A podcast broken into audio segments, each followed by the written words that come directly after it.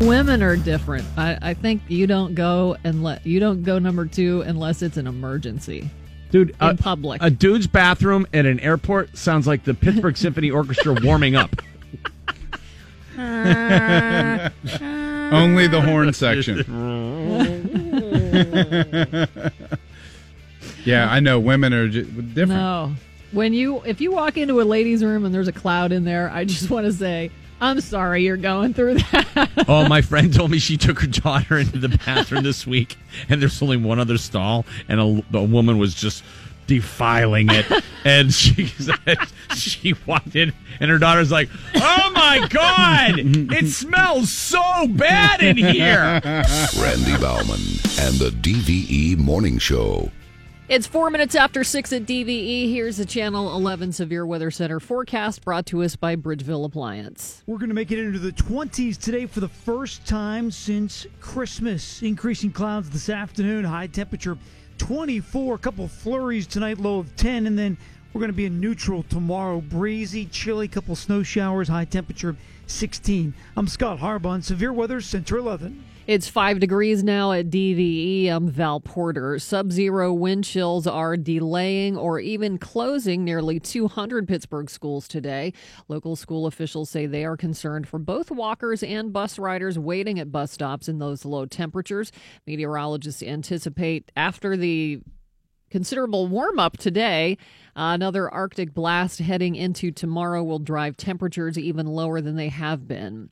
So there have been conflicting stories about what happened with Steelers offensive coordinator Todd Haley and his wife Christine on New Year's Eve. According to 24 7 news source, Pittsburgh police say the wife of uh, Haley was injured. In a bar fight on New Year's Eve, police say Todd Haley's wife Christine hurt her hip in a scuffle at the Tequila Cowboy Bar on the North Shore. Steelers initially said Haley himself was injured, not his wife, and there were reports that he wasn't at work due to the injury. Those two were reportedly removed from the bar following the incident. No charges were filed. I don't understand any of it. What do we make of this yet? Is he hurt or is his wife? I, I I mean, It's pretty easy to figure out, isn't it? Can we get to the bottom of this? how did the team release a statement saying that it was his hip?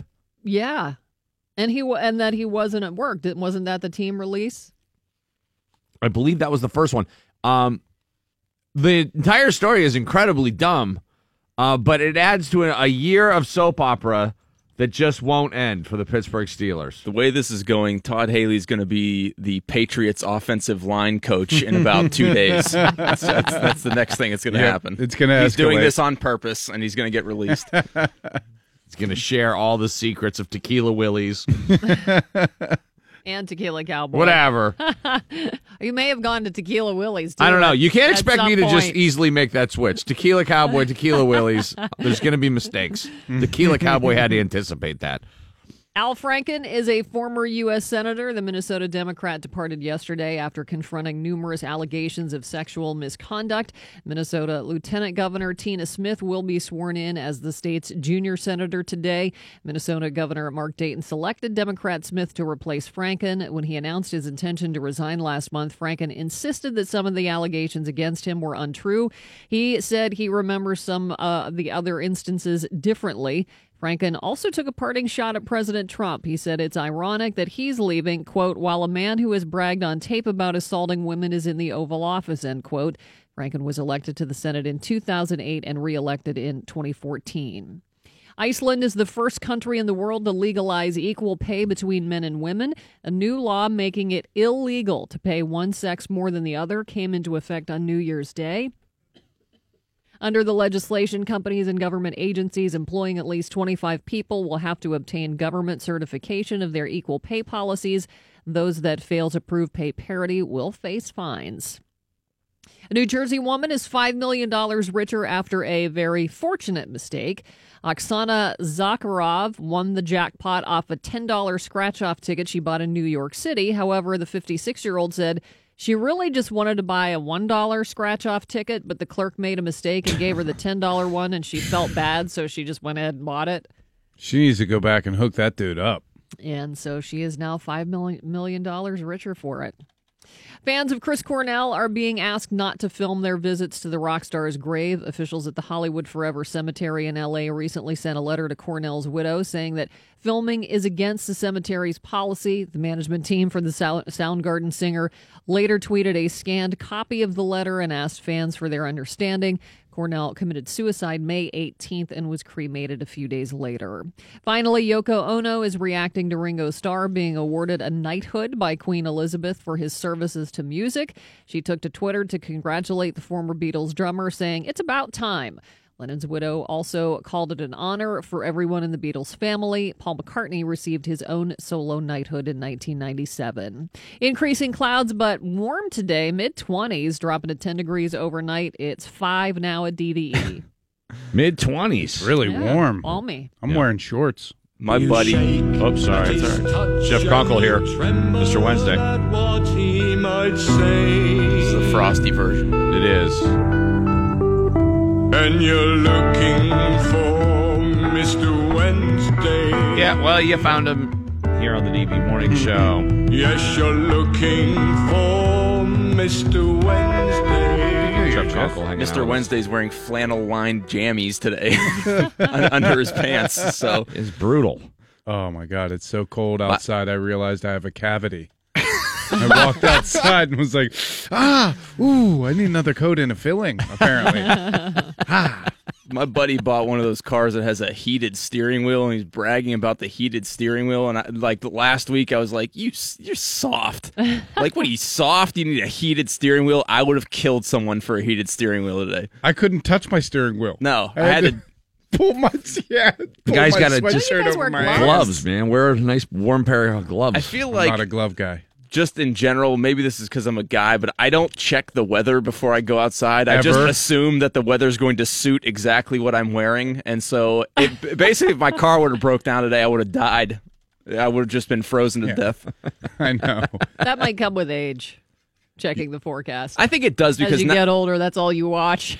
yeah, because now I actually carry an umbrella with me. Like when I was in college, I just like put my shoulders up as a. Uh, Ah, yeah. That was just the, that was just the my defense to that. I thought about that this morning too, because I never used to carry Kleenex. Now I always, I'm like my mom. I always have Kleenex. Oh my god, this weather makes me an 85 year old man. I preload my jacket with tissues and chapstick and Werther's Originals.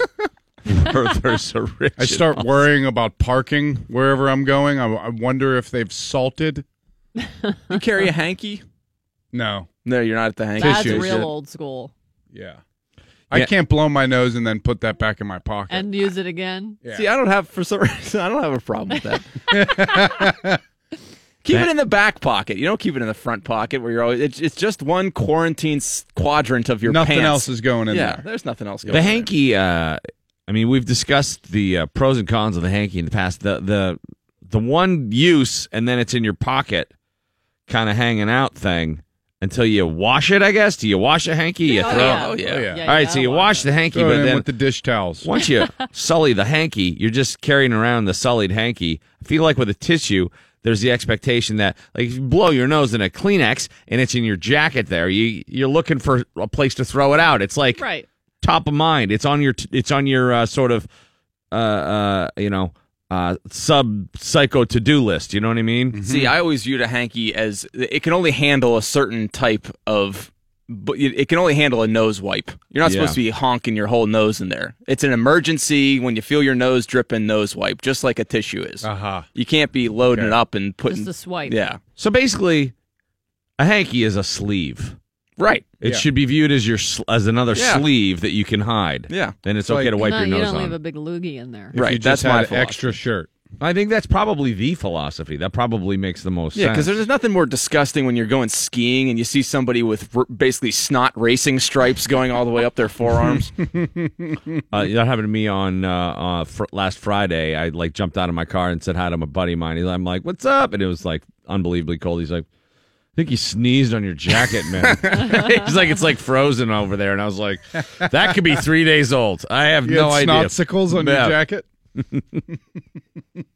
had no idea how old it was. uh, so the the Todd Haley uh, situation with his wife. All right, that was after the Browns game. mm-hmm. Yeah, New Year's Eve. Just the latest chapter.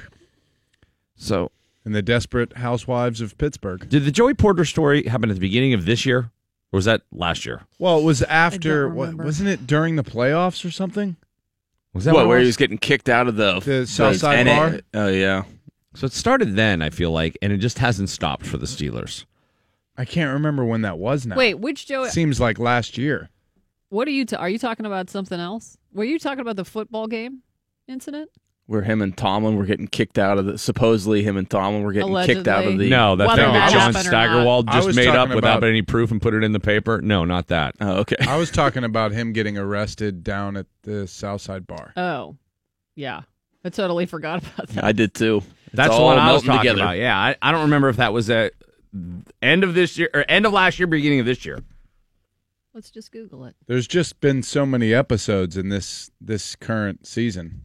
Oh, it's ridiculous. I'm trying to debate. Do you think that this this you know whole like you know coaches with the like these TMZ incidents with with Pittsburgh Steelers coaches just happens here because people actually are so into football that they recognize who the offensive coordinator is Probably. as opposed to being in like in you know New York City no one cares you know who their you know defensive linebackers coaches. That was January of last year.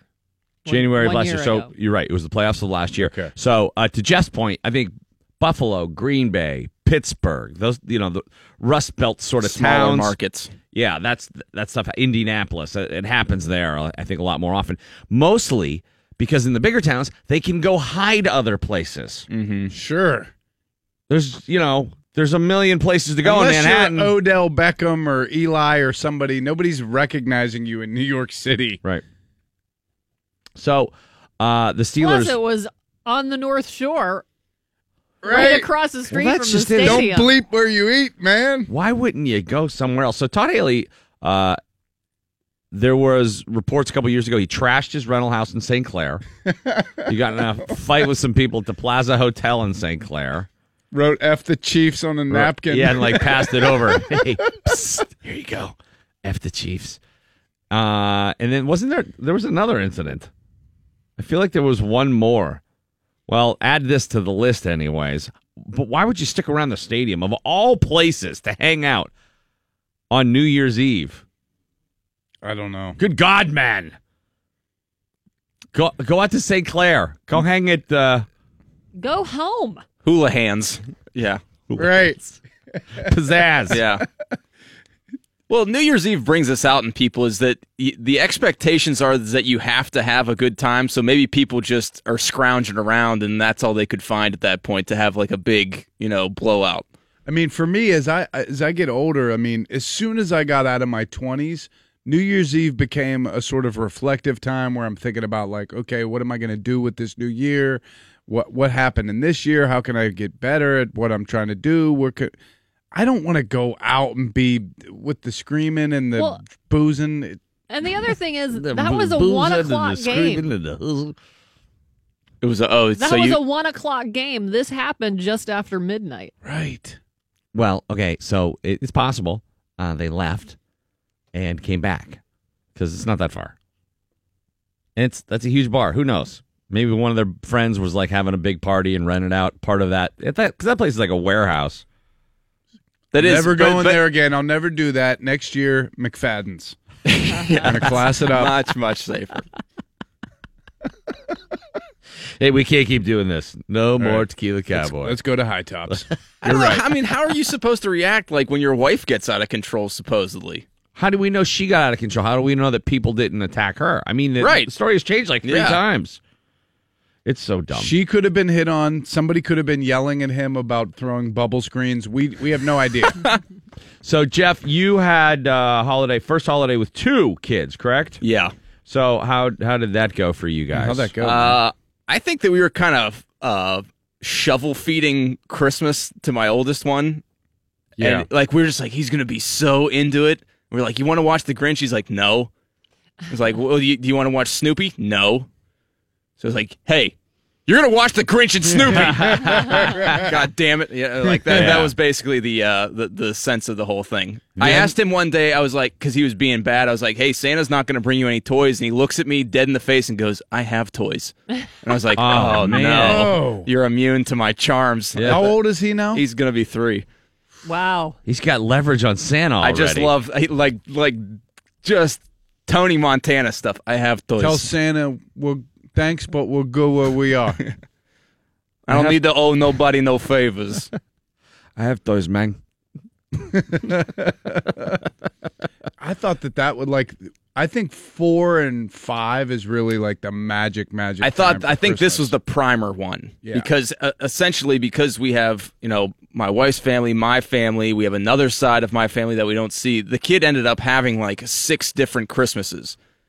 He'd go over my in-laws' house get presents. He'd go over my uncle's house Yeah. get presents. He'd go to my parents' house get presents. He came to our house get presents. So he thinks it's ba- Christmas isn't a day and so much as it is like a Mardi Gras style weekly celebration.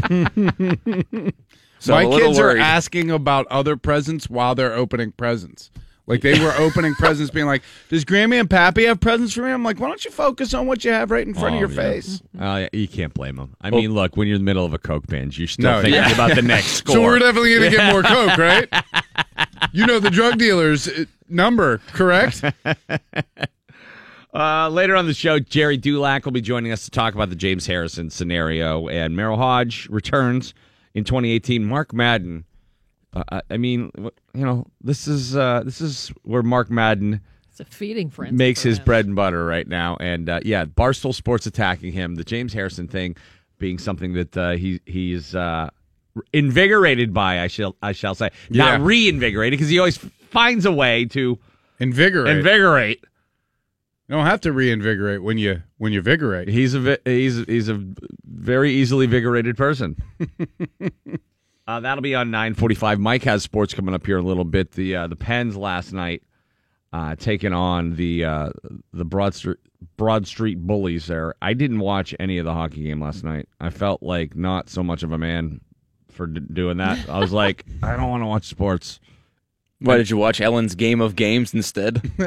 You know what? I worked until late, and then I was like, I just, I just feel like shutting my brain off a little bit. I don't know why. And um, I was following it on my, on Twitter, but I watched the Battle of the Sexes, the movie Steve Carell. oh yeah, I got like an hour into it. I didn't see that. It's like a softcore lesbian movie.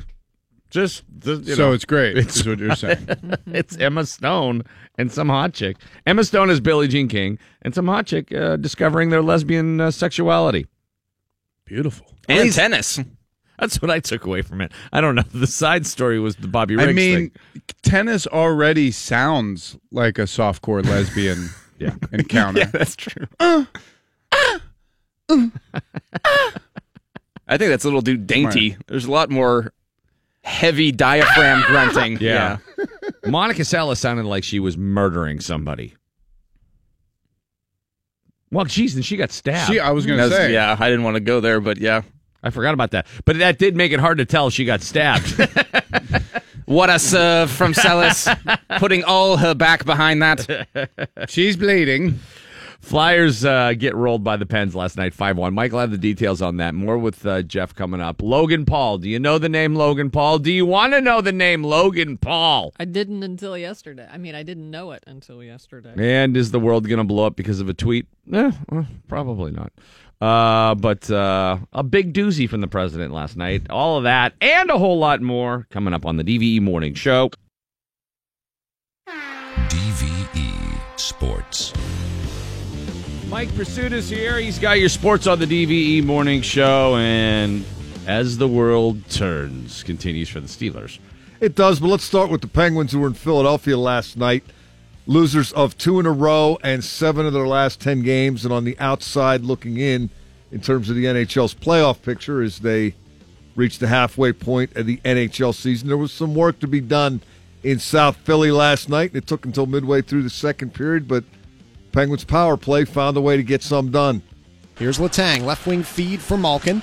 Malkin cross ice for Kessel, leaves it middle of the zone for Crosby, right circle, Kessel with a shot, he scores! Phil Kessel snipes one home on the power play, and the Penguins have struck first. It's 1 0. Oh, what a bullet. What a bullet by Phil the Thrill. Yeah, the citizens unhappy with that play, which uh, the Penguins were crisp entering the zone. Malkin to Crosby to Kessel, back to Crosby, back to Kessel into the back of the net from the right circle. One nothing Penguins. The Flyers tied it up, but uh, the Penguins untied it less than a minute later. Reaves racing through a check of Provorov. Loose puck behind the net comes to the far corner. It's Cheyenne. Steering it on the forehand, cuts to the front of the net, loose in the slot, they score! And guess who? Ryan Reaves pokes it home past Elliott and scores his second of the season to put the Penguins up 2 1. Yeah, it turned out to be a night where the Penguins' complimentary players did a lot of the heavy lifting. They kept pouring it on from there. Kessel from the slot, it cut, skips off the end wall, and the Penguins score, and it's Jamie Oleksiak. First goal as a Penguin, an extra nail in the coffin in Philly. It's a power play goal. It's 5 1 Pittsburgh. Yeah, the six foot seven, 255 pound defenseman who earlier had a fight, and you just heard his first goal with the Penguins. He mm-hmm. came up an assist shy of a Gordie Howe hat trick, five to one Penguins. A very workmanlike performance. This is the first time I watched them all year with a critical eye. You know, taking Yeah. notes, really studying it. They're fine. They looked good last night. They've won two cups in a row, and there's been no urgency. And how could there be? They got to have to work the second half. They're not going to just Yeah. be given a buy into the postseason, but they're fine.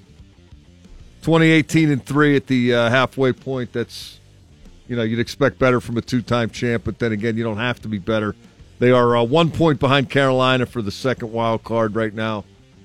The Islanders are in between uh, Carolina and Pittsburgh in the wild card standings. Uh, they're going to have to be better in the second half, but there is uh, little reason to panic from what I could tell watching their effort last night, the way they went about their business, what they had on the ice. Lost some more guys to injury as the game went on. Brian Dumoulin got hit in the head with a Claude Giroux shot. Claude Giroux shot. Uh, Carter Rowney got hurt, and uh, Tristan Jarry started in goal but didn't finish. He left halfway through with a hand injury. Matt Murray came in. it's got to be tough when you're, you know, the main motivation is, come on, boys, let's get a ring for Riley Sheahan. you need a little bit more Yeah. motivation than that. And I think you know they're they're a talented team, but one of the reasons they've been successful is their ability to bring the consistent effort and the work ethic. You hear Sullivan talk about willingness to go to the dirty areas and do the little things and block shots and Dirty areas. It's like we've won two cups. I don't want to go to the dirty areas anymore. well, not in November so much or December. You know, maybe, Right. maybe from now on. You know, maybe in February. And the other thing is, if you look at their last two regular seasons, they've basically been highlighted by one month where they were almost unbelievable. Two years ago, it was March, where they just caught fire and went steamrolling into the playoffs. Last year was December. I think they were 12 1 and 1. And that's where they kind of positioned themselves. Okay, you're a postseason team. Now we'll see in the postseason what you do with it. They haven't had that month yet. Maybe it's January. Maybe it's February. Maybe it's March. But I wouldn't. Uh, I wouldn't be lining up on the Duquesne Bridge if I was a Penguins fan just yet. Which bridge would you recommend? You know, I've always I always thought the 40th Street Bridge is an underrated bridge. Uh, you're not going to die from there. It's not nearly high enough. You never see that on Monday Night Football or any of the you know look how pretty the city is shots. Or the 30th, for that matter. The new Greenfield Bridge I think is outstanding. Beautiful. Mike McCarthy talked about that when the Packers came to town. It's majestic. Good reason to drink beer. 31st Street uh, Bridge has those lovely little like planters coming down from Oh, all the lamps. That's how I know I'm getting It's a nice older. I appreciate that. that. Yeah. Never I really that. like it. Yeah, Nice. no, I mean they're not they're not uh, you know your odds on favorite to win it again, but I, they're not falling apart. They haven't uh, become completely unglued or anything like that. That was a game where they needed to show up last night. They've been trending in the wrong direction. They were playing a team that was eight and four in December, a traditional rival. And is it at all revealing that the best they've looked the last you know in the last little bit here, the two games against Columbus Blue Jackets and the and Flyers. the Flyers Yep. game, the teams that they hate. the rivalry games. Okay, now it's let's go. Now it's time to roll up Mm-hmm. the sleeves and go to work. Get this done. Uh, just got to get that vibe a little more often.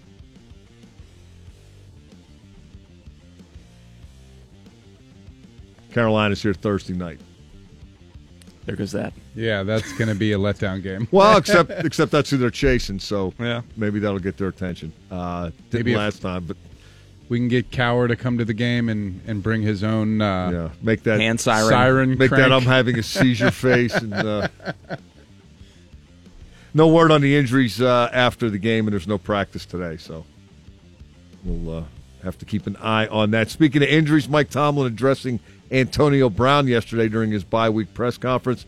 He said uh, Brown's progress is going well, and if the Steelers had had a game this week, Brown would have been characterized as of now as questionable which leads you to believe that by next week, when they actually will have a game, that maybe he goes up to probable. Probable. Uh, B.J. Finney's also in that category. He suffered an ankle injury and a quad injury in the regular season finale against Cleveland. Tomlin said they're going to spend the bye week on uh, known issues, checking that out, seeing if they're tipping anything, if they're having uh, a trend or two that uh, they don't want to succumb to. Uh, Looking into the backfield and the secondary. in terms of being predictable. Um, increased clarity in terms of division of labor. Do they still have the right guys in the right spots? Is there maybe another way to do it? And uh, they're going to look at their schematics, make sure they're confident that what they're doing is what they should be doing. And then next week, they'll get around to zeroing in on the opponent. No reason to work ahead, Tomlin said, because they've already played Kansas City, Tennessee, and Jacksonville this year. And it's going to be one of those three teams so they won't be starting from scratch when they do their prep work. He also, uh, Tomlin did address the uh, question of uh, was it the right thing to do to rest guys, or are you worried too much about rust? And he basically said no. The answer is no. I don't buy into it. We've been playing ball since July. We'll be fine. Well, and I guess Ben had said, "Well, I wanted to play." Well, of course, you know, yeah, of, cou- of course he said that, and of course he did. There would be no justifying or explaining a key guy getting hurt in that Cleveland game. No, That would None. that would have been criminal negligence. I mean, Brown was hurt, so he had to get scratched, and uh, Cody Sensible was hurt, so he had to get scratched. But they had five spots they could play with, and and they rested the guys they needed to rest. Even when BJ Finney went down, I was like, oh no. That's how meaningless that Browns game was when I was Yeah. really concerned about oh that. no, depth. You're just used to that. Uh, Pro Football Hall LJ Fort is okay. Pro Football Hall of Fame class of 2018 is down to 15 potential modern era finalists. Alan Faneca, one of those. It's about time he got in. He got All Pro about 17 times. Big Red, he's the best. Uh, Aliquippa's Ty Law, former defensive back for the Patriots, Jets. I was hoping we could and maybe sign him for the postseason. He's also one of your uh, finalists. The uh, senior finalists are Robert Brazile, former linebacker from the Oilers, and Jerry Kramer, Packers guard. I've always thought Jerry Kramer was one of the obvious and embarrassing. How is he not in there? omissions. Yeah, I don't know. he was literally the link of the play, right? I mean, The Ice Bowl. yeah. Well, not out- just that particular play, but I mean, Jethro Lombardi's bread and butter revolved around Jerry Kramer, right? Packers sweep. Yeah. Want to get a seal here and a seal here and run the ball up the alley. Still works, by the way. Well, if you do it right. Oh, Faneca gets in. I I can't imagine a more deserving guy. He beat with you. people up for a living. Did it every year. That'll uh, happen the day before the Super Bowl. Well, hopefully, we'll be in Minnesota talking about it. Either that or Tequila Cowboy. One of the two. I mean, we will be at either Tequila Cowboy or Minnesota, Do or they have one of Tequila. those? Do they have one of those in Minneapolis? If they, Yeah, do, they do. I mean, we're doing a show there. there's no doubt about it. That is the Venn diagram overlap we hope to achieve. They have great uh, chili dogs there. I'm Tequila and Cowboys. No, the, the one here. You've gone to the one here, I've and had- you had a chili dog at Yes. Tequila Cowboy after the Southside Summer Open. Oh. Wow! Oh my God! Ooh, I'm surprised. How you did weren't you getting not dragged get out in a with fight? Injury. Yeah. That was one of the all-time abuse my body days. Just gonna say, I'm surprised Logan Paul didn't come up on you. I'm glad you had a weapon on you at least. doing a video. Tremendous. The just the the size, the girth. Hold on. Whoa, All wait right. a second. What is Where'd happening? you get that? I have hot literally dog? never heard a hot dog described as delicious via its girth. That would be a great way to advertise Smith's hot dogs. thickest. We got the girth. It was almost a kielbasa. That's Oh yeah. that's what we're talking about. It's almost a kielbasa. And they don't they don't scrimp on the chili. Mm, and we don't scrimp on girth. Girth galore, which is another place down on the North Shore that you shouldn't go. Uh, Val has news coming up at 7. Because I really needed to drink a little more after the Southside Summer I Open. understand, Mike. So I thought Tequila Cowboy was the place to go. That's sure. Why not? They're open. I like tequilas, And they have I like, girth. I like cowboys, and I love girth. All right, what do you have coming up? We're going to talk about what it truly uh, takes to make you happy. Coming up at the top of the hour. Girth. It's the TV morning show. We're just being nostalgic about bars you could get beat up in in Pittsburgh back in the day. Jeff Conkle's here, Mr. Wednesday. So many to pick from. You can have uh, 2018 here on the show. And Men's Health Magazine, which is a great magazine to get, fellas, if you're uh, trying to get back into shape for 2018. It's a good magazine to get to look at all the stuff that you won't do, but would like to. Well, I wish I could do that. That looks hard.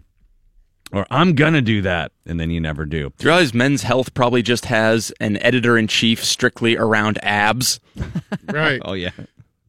I'm the ab A editor. sizable Rock portion of their abs. magazine every single month is about abs. Well, now uh, they're going uh, in a different direction here. Uh, in the latest issue of Men's Health, they have predicted the eight biggest sex trends we're going to see in 2018. Sex direction trends. going is Num- south. number one, better sex toys for men. They said. Finally. That's right. Um, What? okay. Okay.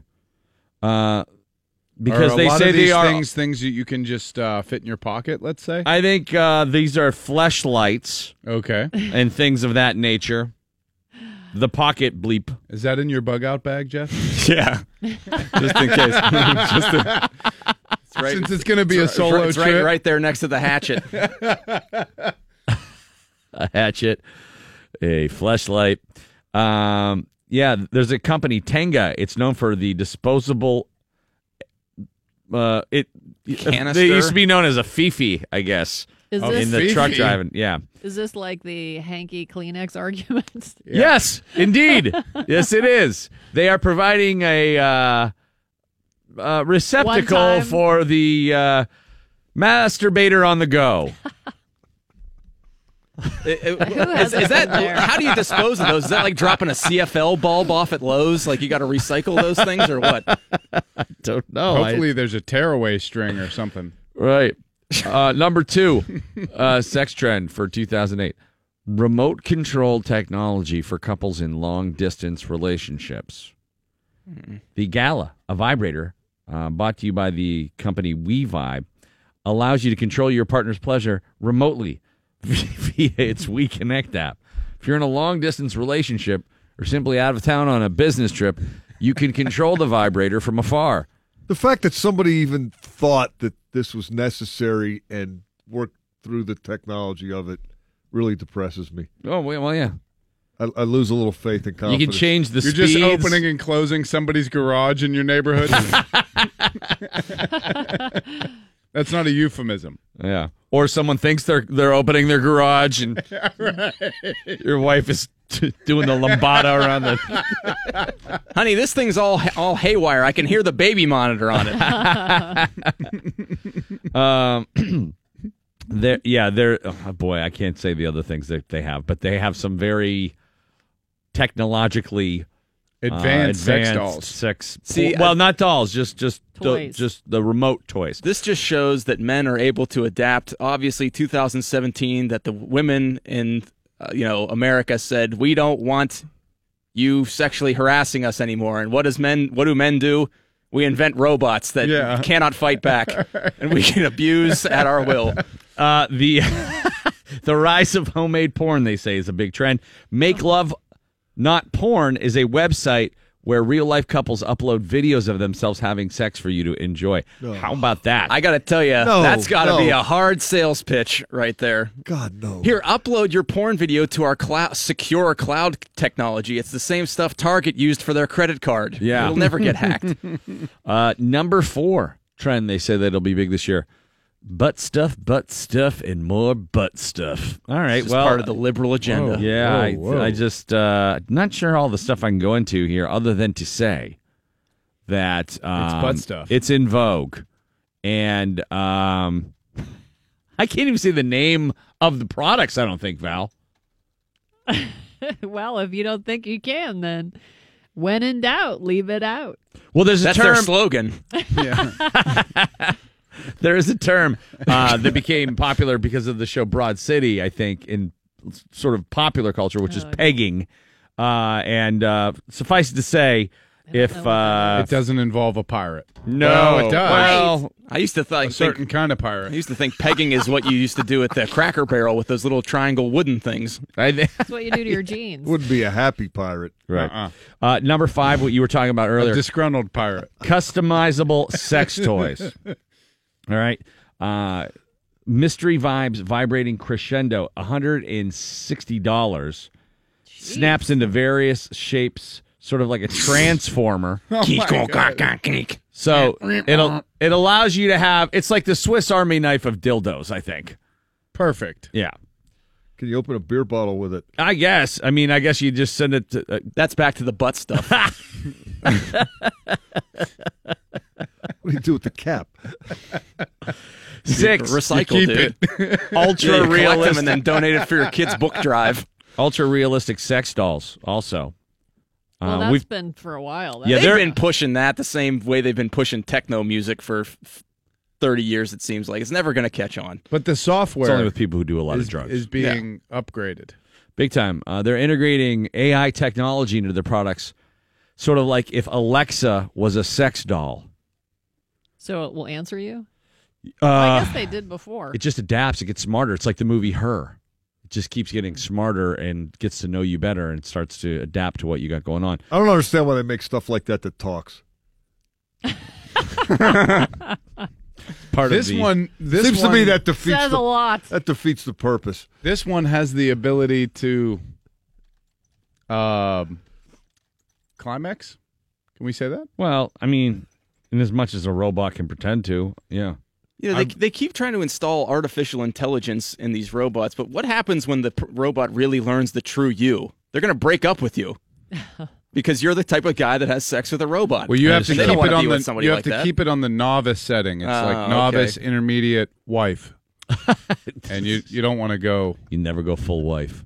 Never go full wife. Will you take out the effing garbage? Um, they said more high tech sex machines. I don't know what that means, but it says uh, like the Sybian that Stern uses all the time on his show, the Motor Bunny. Right? Motor Bunny, yeah. There's uh, one already being marketed called Jiggle Butt. That's for men. Sounds like a bad Pokemon. Yeah. Jiggle butt. Uh, Where are we? I mean, J- how much do people need to? Jiggle Jiggle Butt is apparently for the. Do you remember when Laura Korn was on this show back in the day? For men who uh, like to be stimulated in that manner, I guess. Isn't that what um what Doc found when he fell off the toilet? the, flux jiggle- capacitor. You jiggle butt. needed a couple of gigabutts. 181 gigabutts. and lastly, they say the big sex trend in 2018 is going to be that sex toys are going to be really affordable because the high end sex toys were also expensive. Uh, but Polly Rodriguez, the CEO and co founder of the sex tech company Unbound, said there will be many more affordable products in 2018. As we continue to see the dis- distribution of wealth in this country become more strained, customers are going to keep their expectations for high quality, but demand reasonable prices. Well, this is what's great news. what's reasonable prices? Because you said something was 160 bucks. Yeah, I don't know if I'm that's just so Can't you sick just of see- buying pre-owned. You know, Can't you just see walking into like a store that's merchandised like an Apple store and someone showing you a schlong made of Swarovski crystals? right? well, I don't know. The if eye dong.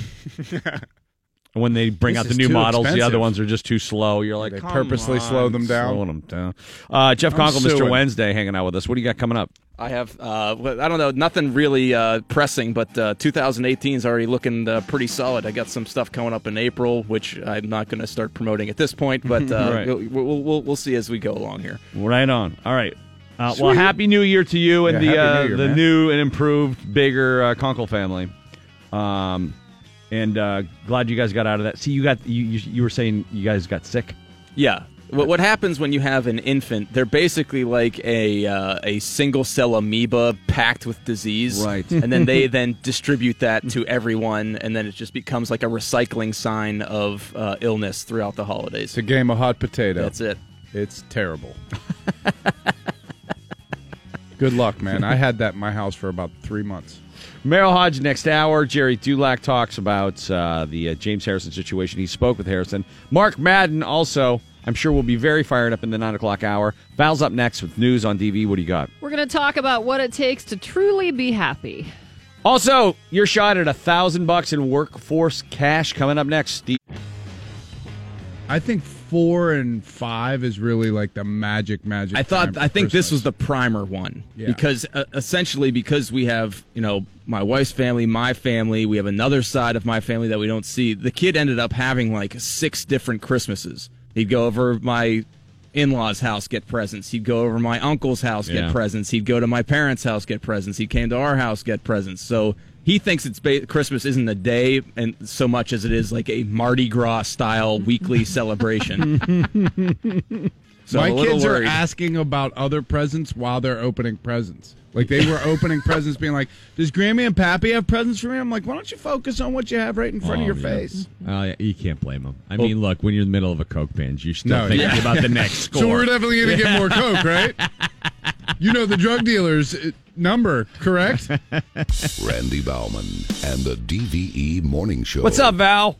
Well, here is the Channel 11 Severe Weather Center forecast, and it's brought to us by Dormont Appliance. We're going to make it into the 20s today for the first time since Christmas. Increasing clouds this afternoon, high temperature 24, a couple flurries tonight, low of 10, and then we're going to be in neutral tomorrow. Breezy, chilly, couple snow showers, high temperature 16. I'm Scott Harbaugh, Severe Weather Center 11. It's four degrees now at DVE. I'm Val Porter. Well, this is a bizarre case. Uh, that Canadian man who was held hostage by the Taliban for five years with his family is now facing sexual assault charges. Joshua Boyle is due back in court today on 15 criminal counts, including sexual assault, unlawful confinement, and making threats. A few other details about the case are being made public, but CNN is reporting this involves things that have happened since they returned to Canada. Boyle and his American wife were taken prisoner while hiking in Afghanistan in 2012. Pakistani troops rescued the couple and their three kids last fall. Boyle later accused the Taliban of raping his pregnant wife and killing his infant daughter. I was, uh, it wasn't a resolution, but uh, kind of just, you know what? I'm not going to talk about Trump so much in the news because it just makes everybody mad, but Mad and What sad. if, what if he blows us up? Are we You- going to talk well, about him then? you Well, can't yeah. avoid it. No. You can't avoid it. it. And it's tabloidy stuff. He is taking his battle with the media to a new level by handing out fake news awards. He tweeted yesterday he'll be announcing the most dishonest and corrupt media awards of the year on Monday. He said topics will include dishonesty and bad reporting in various categories from the fake news media. Last week, the Trump campaign asked supporters to help award a fake news trophy. Is that is that serious or is he just trolling the media? I, I, I don't know, but Do you, I mean, look, he's he's toying with nuclear war. Well, that's the bigger story from yesterday. Uh, he is bragging about the size of his nuclear button. Trump fired back at North Korea's leader after Kim Jong un said the nuclear button is always on his desk. Trump tweeted yesterday someone needs to tell Kim that he too has a nuclear button and that it's much bigger and more powerful. And Trump added, My button works. Yeah, his penis is so small. Uh, This guy That's is what we need a button measuring contest. like he's he's insane. Get I don't want insane either of person those guys to have any red button anywhere near their desk except if it's the Staples Easy button. The only red button he has brings him Diet Cokes, Twelve of them. but he can launch a nuclear war. You know that it isn't So a button. I was reading up on this. It's like a briefcase. The football. It's- yeah, the nuclear football. So uh, whatever. Uh, At what point are people going to stop making excuses and go, "No, I like this," and realize like, Well, "Oh, oh, we might all die." And some people, the way they they you know just general citizens, it's like worship. No, it's scary. Yeah, scary times. And they like this. They liked that tweet. I don't know. When I saw the tweet about the news media awards, I'm like, can someone regulate his medication? Yeah, Uh, this is just off the rails. It's just Cuckoo. yeah. Here- here's a, an honest question though. How does that not violate Twitter's terms and conditions? I- like I you're what their terms and escalating a conditions are. potential nuclear holocaust. I mean, what if this develops into a nuclear war? What are people in the future going to think when they look back What- and say, what "Ah, future?" Twitter? Like, it started Oh, on yeah, Twitter. maybe. Well, we'll all be tweeting from our bunkers. Well, as I said last night, I still think that after the nuclear holocaust, Marv Lewis will coach the Bengals to about a seven and nine record. and get an extension. Well, what does it take to be happy? Uh, you know, not getting blown up by a crazy old, you know, narcissist would be great. According to a new jiggle s- butts. I mean, what what is? what According to is our last list? break, jiggle butts, girth. According to a new study of millionaires, and there are so many of those that we all know, it takes $8 million to truly be happy. Researchers Magic at eight. Harvard University found millionaires who were worth more than $8 million rated themselves as happier than those who hadn't put together quite that kind of wealth. It's unclear why this is the tipping point. It could be that's the magic number of uh, 8 million puts high net worth people ahead of their peers boosting their perceptions of self self worth, or maybe eight million dollars is the amount where millionaires feel their money is safe enough to spend freely on things like charity and big gifts. And if it takes you eight million dollars to spend freely on charity, you're there's something wrong with you. Yeah. Well, that's the thing that always strikes me about Radiothon each year is the amount of low income people who give us money. Mhm. And I'm Yep. afraid with what's going on now, you know, some of that. I hope it doesn't change because it won't. You mean be, with the the new tax plan? Yeah, it won't be tax deductible anymore. Charitable Mhm. contributions won't be tax deductible. Um, but we get so many donations from people who are like struggling each week, but they Mhm. know they're the people who realize that, you know, five and ten dollars here and there can really help somebody else. Yep. It's it's the super rich people who lose perspective. Recreational marijuana is now legal in California, and later this month, some Jack in the Box fast food restaurants in By the way, not all super rich people. Hashtag not all super rich people. I don't want to like. Right? No. There are plenty of uh, philanthropic rich people out there. Absolutely. I mean, the the people that have more than eight million. Obviously, that's who we're talking about. have only the happy ones. Yeah. I'd like to give to your charity, but I only have six point seven million dollars. Uh, Jack in the Box restaurants in California will be rolling out munchie meals developed specifically for stoners. The burger chain is teaming up with Snoop Dogg's Merry Jane website, M E R R Y, Jane. Uh, they'll be offering the Mary Munchie Meal, which features half curly fries and half onion rings, also tacos, five mini churros, three crispy chicken strips, and a drink. And you get all that for a pretty reasonable $4.20. I mean, I don't. I think their 420? menu already kind of fits the bill. Mhm. You don't have to tailor it. People have been getting high and going to Jack and Box in Los Angeles for a long time. Yeah. you know, like any fast food is munchy food.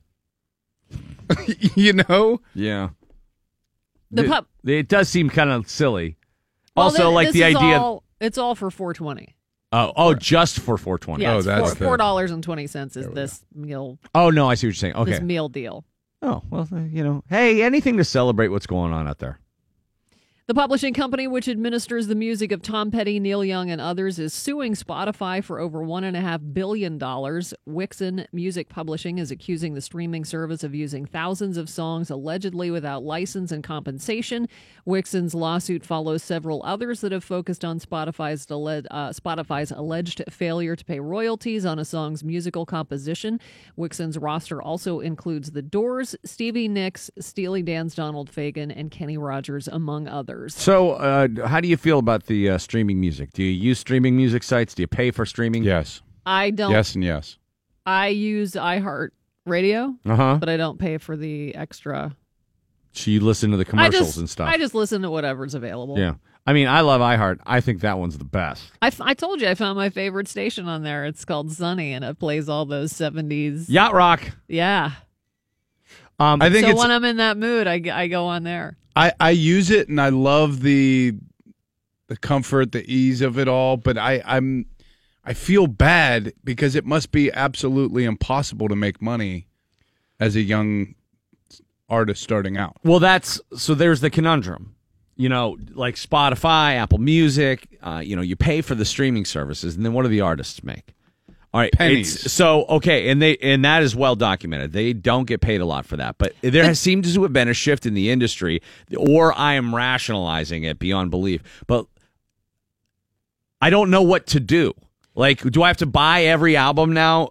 But Or- don't they have to give permission? Because wasn't that the big wasn't that the big deal with Taylor Swift? She wasn't letting any of her music be streamed. Oh yeah, yes, but you uh, only somebody who's that big can can make that call. Other artists, it's it's either you're not going to get any exposure and nobody's going Right. to hear your music, Publish or perish. You can make your music and people, you know, hundreds of people will buy your music. And now I think that since touring is where so many people make their money, records never were for most bands weren't the main source of revenue. Yeah, those contracts always.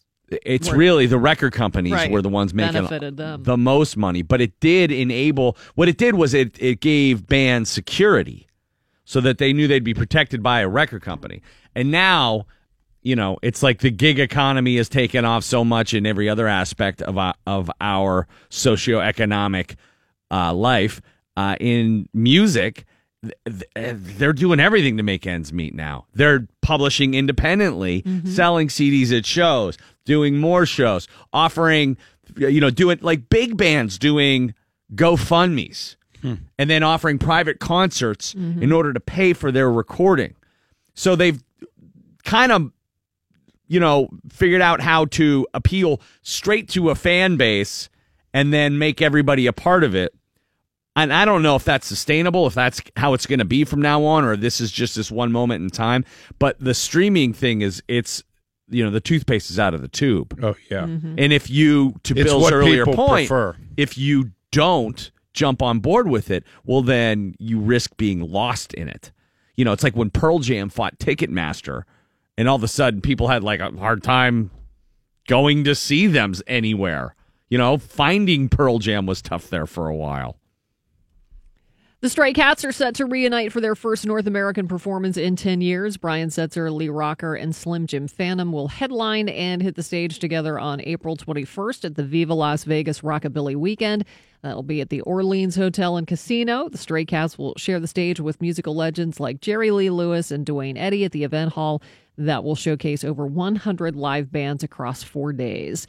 Wind chill advisory remains in effect until noon today. We'll have increasing clouds. Temperatures in the mid 20s today, dropping to 10 overnight. It's 5 degrees at E. DVE. Yeah, it is cold. And uh, did uh, anybody go to the gym yesterday? oh yeah, No. Was your gym packed? packed, jam packed, Jam packed. Mine was pretty much same as it always is. sweaty, a lot of hair. Gross. Right. Yeah, A lot of hair. some hairy dudes, man. He goes to uh, Planet Greekness. Yeah, Designer diets, new gym memberships. That's the traditional stuff for New Year's. All right. But the dry January, we talked a little bit about this yesterday. That's the one that's really picking up steam. People cut booze out of January. It's been which is tough because Start the year off January is the the month that nobody likes. right. Yeah, you you figure like, well, It's like, poof, least I I got a drink to get through you, January. figures from an online search uh, show that dry January are, have gone uh, like through the roof, far higher than other terms or phrases normally associated with fat fighting or fitness fads.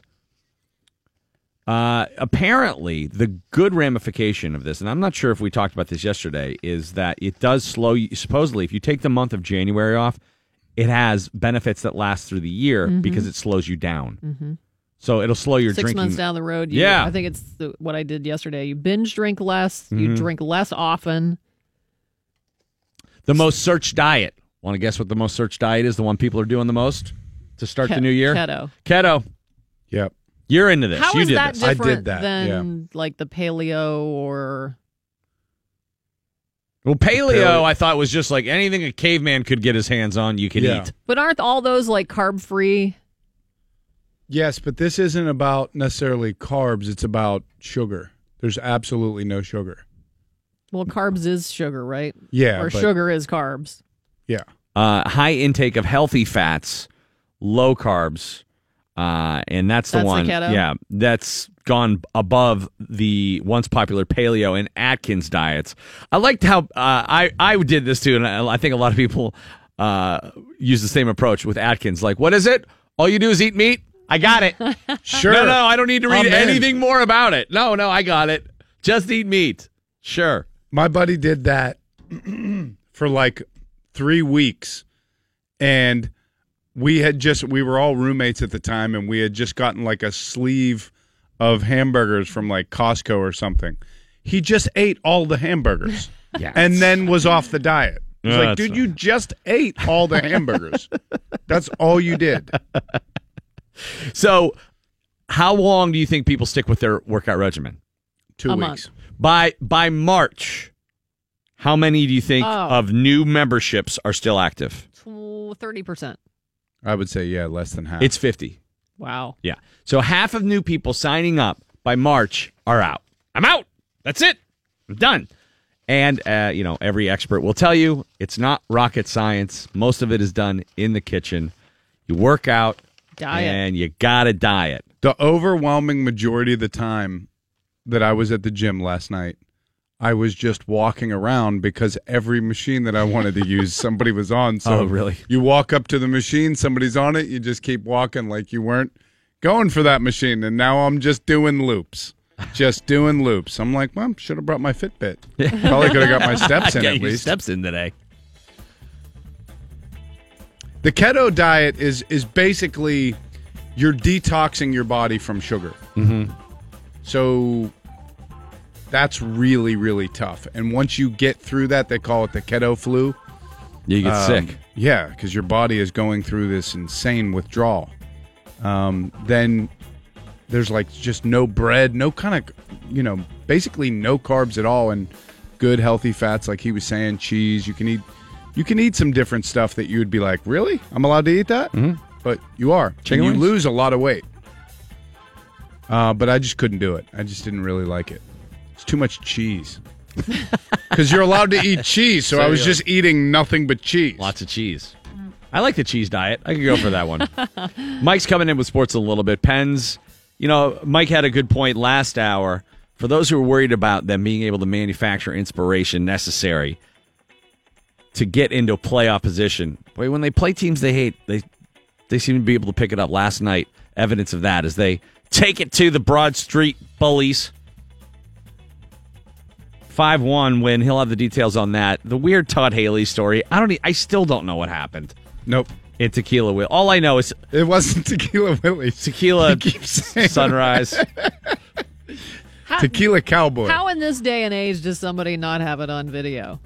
It's it's for Oh, sure on video somewhere, and we're all going to see it.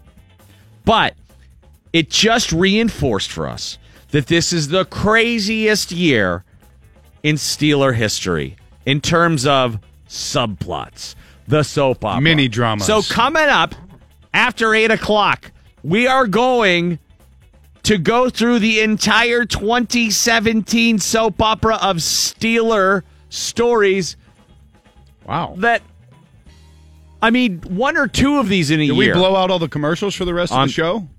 the funny thing was that it's funny you say that because once we started putting together all the things that happened week to week, we kept remembering more It's- and more almost 20. and more. It's there were weeks where like three things happened where you're like, wait, wait, what? Oh, yeah, and don't forget about this. Not just football, just craziness. As the Steeler world turns, that'll be eight fifteen, and you're shot at a thousand bucks in workforce cash coming up at eight o'clock. Eight o'clock, right at eight o'clock, not before. Right, almost at eight o'clock on the dot, uh, and then uh, seven forty-five. Merril Hoge, Mark Madden in the nine o'clock hour. I think that's where the arc came from. Mark Madden coming in. That'd be about nine forty-five o'clock, right about there. Oh, yeah. Mike's It's gonna got be a good one. sports next on DV. DVE E Sports. Mike Prisuta with your sports right now on the DVE morning show. Who's worried about the Penguins? No, no need to worry about the Penguins, Mike. No reason to assume anything, but no reason to panic. All right, either. maybe there's reason to worry. I, worries a strong. Just let it play out is the point I'm trying to make this morning. After watching closely last night, which I'll admit I have not done much Well, to this point. I've watched. I've had it on while I was doing something else. I've I've read the scores. been to a couple games. I've, I listened to the interviews. Um, there was a, there was a what I thought a very revealing moment late in last night's five one victory over the Flyers. The Penguins had lost goaltender Tristan Jarry, defenseman Brian Dumoulin, and center Carter Rowney to injury. So the bench was a little bit less pop- Depleted. less populated than it usually is. And there's five minutes and 16 seconds left in the third period. Pens are up five to one, and the uh, NBC Sports Network camera starts to pan the bench from one side to the other to show you how spacious it is. And they're talking about, wow, they're really down some guys, and they're still persevering. And Sidney Crosby's got the tablet out, and he's got his head down, and he's studying this thing like it's Game Six. And uh, Keith Jones makes the observation, and I quote: "Crosby's still looking at the iPad." studying to the end of this game. They're up 5 1, and Crosby's still looking for ways to produce. And the point of that is, Incredible. if you have that kind of focus, good things happen. If you have that kind of leadership, if the rest of the team looks at the guy, Should be a ripple effect, right? And they Definitely. had they had that last night. If they had it every night this year, obviously not. The the record coming in, they had lost three of their last seven. They had played 40 games and won 19 of them, which is not very Penguin like, not very two time defending champ like. And they were on the outside looking in in terms of the wild card chase for the playoffs. But uh, they got it done in Philadelphia last night, and a big reason why is uh, they were trying to do what they should have been doing all along. Here's Mike Sullivan.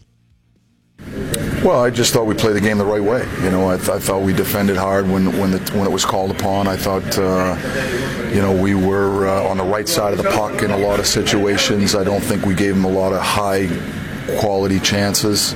Um, and so, when I, you know, when I think we play that way, we give ourselves a better chance to win. And uh, you know, our power play was good again tonight, as it's been all year long for us. It- you know, our power play can be a difference maker for us. And so, you know, when those elements are all in place, then uh, then you know we can compete against anybody. And he's been saying that stuff since December of 2015. And it works. Doesn't work all the time. You can play well and lose in the NHL, but if you play the right way with the focus and urgency and the schematic attention to detail, chances are you're going to be successful way more often than not if you're the Penguins. And that's been proven for two years, and uh, they kind of dialed that up again last night. And first period, it was it was a tough, grinding game. There wasn't a lot of space. Scoreless after the first period. Penguins only had six shots. Sullivan told them shoot more between periods. They started shooting more, five to one. Fourth line scoring goals. And Philly, eight and four in December, had been playing well. And you know, Philly's up to play the Penguins. So just kind of a reassuring step, I guess, is the way to put it. Uh, And good contributions from the new guy. Oleksiak. Jamie Oleksiak, the 6'7", 255-pound defenseman, who looks like a, a good pickup in the early going. And they didn't have Bryan Rust. They didn't have uh, Chad Ruhwedel, but they did get Kris Letang back after a three-game absence and Justin Schultz back after an 11-game stint on the shelf, and all of a sudden the defense looked a lot better. And that's another boy. It helps when your defense doesn't suck. Matt Murray's better when the defense doesn't suck. I think even the great Marc Andre Fleury's better when the defense doesn't suck. well, maybe not him. He's probably he doesn't need a defense. I am always good. But and you know, score some goals. That's what they do, right? They've been scoring at a at an alarmingly low rate this year, and that's that's been puzzling. Yeah, it's just weird that the team with that much firepower has been. I don't uh, think they forgot how dormant. to do it. No, I think they're just waiting to turn it up till they absolutely have to after having two consecutive. I think that's a you know Stanley Cups. And that's maybe a little dangerous uh, way to proceed because uh, are you sure you can flip that switch when you need to and you know turn it on? We'll, we'll find out, but uh, no reason to think they can't still. And uh, last night, one of those games where they obviously uh, focused on it and wanted to show up and uh, give to Philly what what they felt they were capable of giving, and they did. Uh, so the standings right now, the wild cards in the Eastern Conference, it's the Rangers and Carolina are the two wild cards. The Rangers with 47 points, Carolina with 44. The Islanders have 44 points, and the Penguins have 43. Your next two games, Thursday night here against Carolina, and then Friday night on the island. Or in Brooklyn, wherever the hell they're playing. Yeah. Maybe they're playing in Queens. I don't know. Who know. knows? Uh, but th- there's two more games. If, if Carolina and the Islanders are the two teams directly ahead of you in the standings, and you are serious about climbing up and, and sort of reestablishing a, a secure position, if not a comfortable position, you would expect the same kind of effort and attention to detail and willingness to grind through the tough parts of the game and uh, find a way to get it done. So it's going to be uh, interesting next couple for the Penguins. It's probably a good time to go on a little streak. Kick it in gear and just sort of activate the streak, calm everybody down. Uh, Steelers getting ready for nothing this week, and uh, that's the way Mike Tomlin likes it. Uh, several of your key performers got ready for nothing last week as they prepared to close the regular season against the Cleveland Browns. You didn't see the likes of Cam Hayward, Dave DeCastro, Ben Roethlisberger, Le'Veon Bell, Maurkice Pouncey. Uh, Mike Tomlin asked uh, repeatedly yesterday about the rust factor, and was that uh, a calculated risk not playing those guys, given that they've got a bye coming up? And uh, Mike Tomlin said, no, it was not a calculated risk. We can talk about rust all you like, but uh, he ain't buying into it. The question's a real thing, you know. Um, I'm I'm used to the question, and I don't get me wrong. I enjoy the question because the the scenario or the or the variables surrounding the questions are good for us. so, um, you know, I'm not overly concerned about it, to be honest with you. Um, I don't buy into it. We've been playing ball, man, since since July, every day. Um, we'll be fine. I swear, I blame this whole quest, this line of questioning on Peyton Manning, because those Colts teams used to just be so up and have the division so locked in that they just took the pedal off the gas, you know, took their foot off the pedal Like the last couple of games of the season, and then they'd have the first round bye, and then they'd get knocked out, and everyone would go, "Oh, look at the rust." Nobody has ever said, "Whoa, look at the rust" with Tom Brady. Well, you think he's gonna? You think the Patriots are gonna be rusty? It's just not worth the injury risk to me. It's what everyone fights for. Yeah. You're so banged up at this time of the year. and they'll uh, they'll proceed this week looking at themselves. Tomlin said, uh, "Not going to get in any potential opponent preparation. They'll practice today, tomorrow, and Friday as they would during a normal game week. But it's going to be the Steelers evaluating the Steelers uh, personnel wise, scheme wise, uh, trend wise, uh, see if they can uh, improve themselves that way, and then they'll get around to uh, prepping for either Jacksonville, Kansas City, or Tennessee, three teams that they have played." previously. Uh, one of the guys who did play on Sunday was rookie wide receiver Juju Smith Schuster. He is your uh, Pittsburgh Steelers Rookie of the Year, the winner of the Joe Greene Great Performance Award, as voted by the Pittsburgh chapter of the Pro Football Writers Association of America. And man, did he have a day! A 20 yard touchdown reception, a 96 yard kickoff return for a touchdown. He is not hitting any type of rookie wall. He is uh, continuing to become a factor in the offense. And according to Alejandro Villanueva, he has been a factor far beyond catches and yards and blocks and all that on field stuff. Uh, Juju Smith Schuster has been an inspiration for this year's Steelers. Uh, I wish you know everybody had a Juju in their life. Um, he's a very fun person to be around.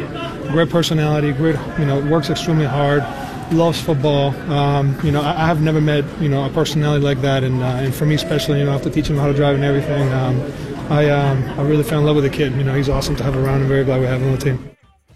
Fell in love with the kid. How many times do you hear people say that about a rookie? I wish everyone had a Juju in their life.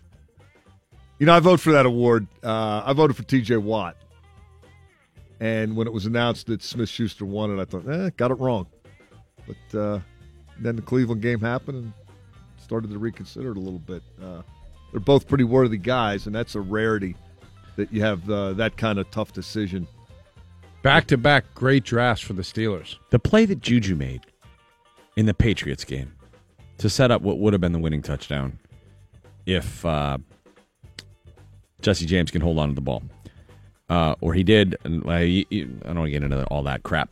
But that was. Oh, man, his lo- wheels. It seems like that was lost in all of the controversies that. Well, it was because it didn't matter. I know, but it's still a huge. This, it's what he's capable of doing. He's And if James capable ca- of snatching a Yeah. game away from somebody. If James catches the ball, they're writing songs not about Jesse James, but about Smith Schuster for setting it up. Uh, there's no doubt. It's a, good point. Yeah, that's Oh, I'm still pissed about that. I just thought about it again and it pissed me off. He's had some home runs. Mm. He's had some just make the possession catches. He's had some blocks. He's had um, a kickoff return. And the return game, you know, the the, the punt returns of Eli Rogers the last couple weeks, they they got some good stuff done in Houston on that. And uh, the return game again, the Steelers have been going for a long time, really without any sort of consistent return game. Antonio Brown was always capable of popping one every once in a great while, but uh, boy, if they could uh, get a little more there, that would help. Merril Hoge when we return on the DVE Morning Show. It's the DVE Morning Show, your home of the Pittsburgh Steelers, 102.5 DVE. Joining us right now, Merril Hoge, ladies and gentlemen. Merril, Happy New Year, brother. What's going on, man? Missed those voices, man. Missed you guys. Happy New Year to you guys. Hope you guys had a good Christmas, good New Year's. Well, same to you're ready Merril. for 2018. Well, I'm ready for it. I'm ready for the playoffs. I'm ready to finally beat the Patriots. So let me ask you something. Would Bill Belichick, or how much of Bill Belichick's decision in signing James Harrison was uh, to uh, kind of give uh, a mental shot to the Steelers? Well, I, you know, I think Belichick um, first looks at you know how can a player help us, and I, I can see how um, how they use people, how James Harrison fits them because they are so situational. You know, they try to find, you know, what's the strength of a player, what do we not have, you know, and they really don't have pass rushers. You know, they have guys that can get, you know, um, um, seal the edge, come off the edge, you know, for like 20, 25 snaps. So I could see that that was probably his first priority. And then be like, hey, hey, this could probably mess them too. Why not? but I, it wasn't like I, I, I. Here's what I don't, what I'm saying. I don't think he said, hey, listen, he can't help us, but let's sign him. No, right. He can help them. You know that that was the first priority. You know. Uh, Now, that being said, that he can help the Patriots. How bad must it have been for Mike Tomlin to to let him go, knowing he can help the Patriots? Yeah, well, like Because it wasn't like Mike Tomlin thought he can't go do anything, right? Yeah, no, no, I, I no, I don't, I don't think so for a second. Um, but you know, and if I, I don't re- actually remember, I, they had to move somebody, didn't they? You know, sometimes this is you, you got to do things that you don't want to do. They had you to bring uh, from- Marcus Gilbert back from suspension. There you go. Uh, yeah. So, you know, when you have to, sometimes you have to do things that you don't want to do. You know, um, that's what makes it tough. You know, from from a organization's perspective. But then it comes down then, but you have to look look at the business of it. You know, you when you have to make moves and you have to do things. You know, unfortunately, you know, that's the that's the price you pay for doing business sometimes. What about uh, what about the idea that uh, sitting the starters is uh, endangering them? In, you know, in terms of like, will Ben be rusty because he didn't play the last game? Well, I don't. I mean, I think correct me wrong if I'm wrong, but I think Ben's done this before, you know, and played well. You know, uh, I don't think Le'Veon Bell is going to affect him at all. I think that was a smart move because he's he's taken a lot of there's a lot of wear and tear during a season with the touches he has. I just think it was the guys that they did sit. I don't think it'll be a factor whatsoever. I really don't. Who you got, Merril? NFC looks intriguing as hell. The AFC looks like Steelers or Patriots, but that's a coin flip. Yeah, well, you know, I, I don't listen. That doesn't bother me. Them going to New England. You know, the way the things happened. You know, in that last game. You know, that's I, I can just tell you from a player's perspective. That is not. It's just like, look, I don't care where where we play them and when we play them. It ain't gonna matter. But I'm gonna make it this. This gonna be a different outcome. So I, I just don't. Would you love to be home? Sure. I mean, I'm not going to argue that, but you're not like, oh, we got to go to New England. We got no shot. That is not even going to cross their mind. If that's where we end up. First thing we got to take care of whoever we end up having to play. You know, we better beat them first before you get into the get into that scenario. But that that if it comes down to that, it's not going to. To me, that would not bother me at all as a player. That we got to go to New England. Well, that's good. Who do you think it's going to be, Barrow? I know I know Big Ben wants another shot at Jacksonville. You think they're going to just take care of the Bills? Man, you know what? It'll be, uh, you know, it depends on Shady McCoy. You know, him not playing. Now, listen, I, you never know how bad an ankle is, but when you look at his game and how he plays, you know, to not have a healthy ankle, I just, I just don't know how effective he can be, just because he is such a dynamic cutter and a shifter. Well, if you have, you know, if your ankle is that, I mean, I don't know how severe it is, but let's just say it's bad. I just don't see him being as effective.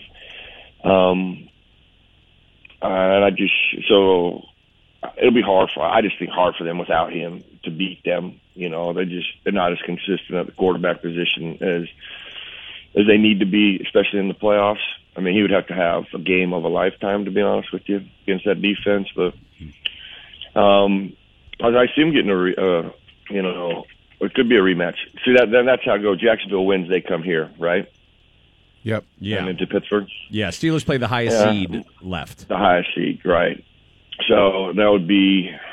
I can see that. I mean, I can. I, I think it would be tough, you know. And keep in mind when he lo- when he threw those five interceptions, as I remember it, really one of them was on him, you know, of the five. Because I remember the first one. I believe James Conner was just a little late picking up a blitz. Anyway, those the, pressures. I mean, the interceptions that he had. Listen, that, from a competitor's perspective, you'd like to re, redo that too and have a new shot at a defense. So, you know, um, and weather will be a little different than it is in Jacksonville, and that is a factor with teams that are used to warm weather. You know, climates trying to come into something that could be as frigid as it could be in Pittsburgh. So, Yeah. uh, that'll be an advantage. Merril, you know you you you're involved with the league. Uh, do you anticipate changes being made uh, in the rules for uh, what is and what is not a catch in the wake of what happened Yeah. with Jesse James? Yeah, Ken, you know, and let's just use Jesse James as for an example. You know, anything that you within the field of play where you have control of the ball should the same rule should apply as any type of runner. You know that crosses the goal line. You know, once you cross the goal line and the ball is secured, you know it's a touchdown. Doesn't matter what happens. You know after you cross the goal line, um, because in the technically in Jesse James's case, you know, you caught the ball, it was secured. He's making a move towards the goal line, and yeah, moved and shifted. But like if he was just a runner, that wouldn't have been, that would have been a touchdown. Right. Wouldn't have been, you know, wouldn't have been. And I just, I just don't. Uh, they, they're going to have to do something to, I think,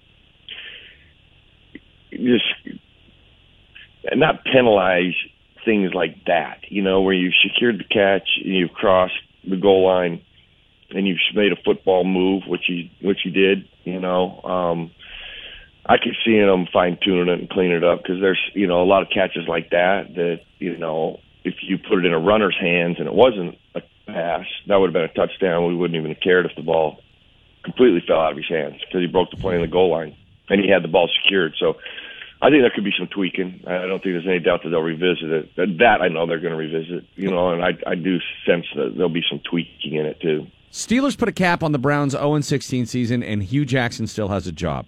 Marv Lewis can't win a playoff game with the Bengals. He still has a job. Why do these two Ohio franchises seemingly every year just move at a slower pace than the rest of the league? Well, you know, listen, I, I it's easy to fire people. You know, um, then why don't they do to- it? yeah, well, because because well, listen. To their credit, I will tell you this. You know, look at if you look at the Steelers. Um, and now I understand they won and they had. There's a different pedigree that's kind of gone on there, but the one thing that is most important to have success is consistency. So let's look at Cleveland. You know, um, I can understand why that's a little bit of a head shaker. You know, you got some good draft draft picks. You know, um, but you didn't win a game. But you won a game a year before. You're supposed to be better, but you didn't win a game. Well, the one thing that we we don't have the luxury of being inside the walls and the meeting rooms there. Um, if that organization feels like listen, we're still going in the right direction, you know, and if we got to start over, we got to start over. So we got to uh, fire Hue Jackson. You know, we got to hire a new guy. We got a new learning. We got new philosophies. We got a new approach. We you know, it's just if we like this approach and we believe we're going in the right direction, let's not get rid of those guys. We believe in these guys, and eventually we'll turn around. I've always believed somebody needs at least a five-year program or a five-year shot to really validate what they're doing. Or in Marvin's case, You know, like before you 15. fire. Yeah, you know, and listen, at the end of the day, you know, there, there's a lot of times. I remember when, you know, we went through some growing pains in Pittsburgh after the 70s were over, you know, and shoot, they wanted to get rid of Chuck Noll. Then he has one of the greatest coaching years he's probably ever had in, in the history of his, um, and his legacy, um, in 1989. And then when Bill took over, how many times did we lose in the playoffs in the first round? You know, and I, I think I believe twice before we won. That being said, wonder if everybody got all fired up if you have if you'd lost. I mean, fired him right after he'd lost two, his first two. You know, I just the one thing that Marvin has done is he's made them competitive, and they've been on the knocking on that door. Now I know the last few years they haven't, but you know they've had a few changes and some key personnel that I know they believe as an organization has changed, and they'll be better next year. So, you know, that was one of the faults of the Cincinnati Bengals forever. They're like, you guys just fire people, or, you know, every two or three years. You, can't, you got so much change, you can't have any consistency. That's what happened to Tampa for years. So much change, you can't have consistency. So now you could, ar- I mean, I know people go, now, now we're way too consistent because Yeah. Marvin. I, I, I can I, just- can see the argument for Marvin, but one in thirty one for Hue Jackson. Yeah, you. I'm I, with you. mean, honestly, he got one more than me. Yeah, I got you. I got you. But that's what I'm saying.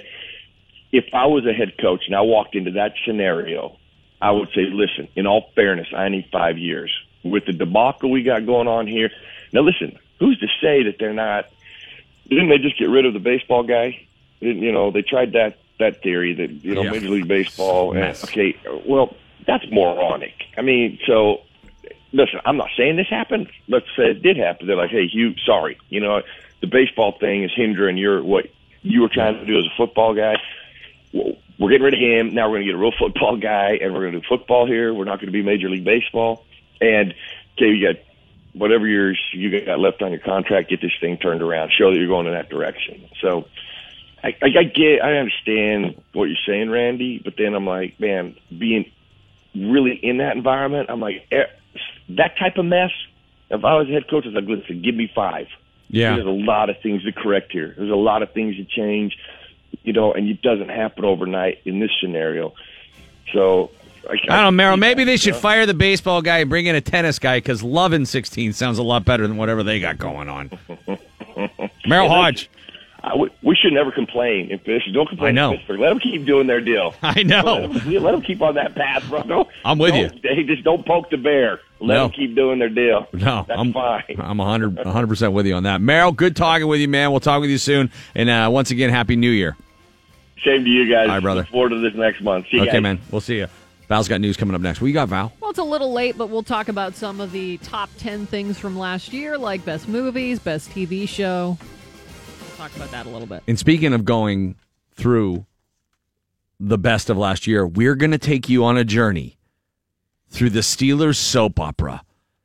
In and out of every week of the 2017 season, which culminates epic journey. which culminates with a hip injury at Tequila Cowboy to an offensive coordinator or his wife. I don't know.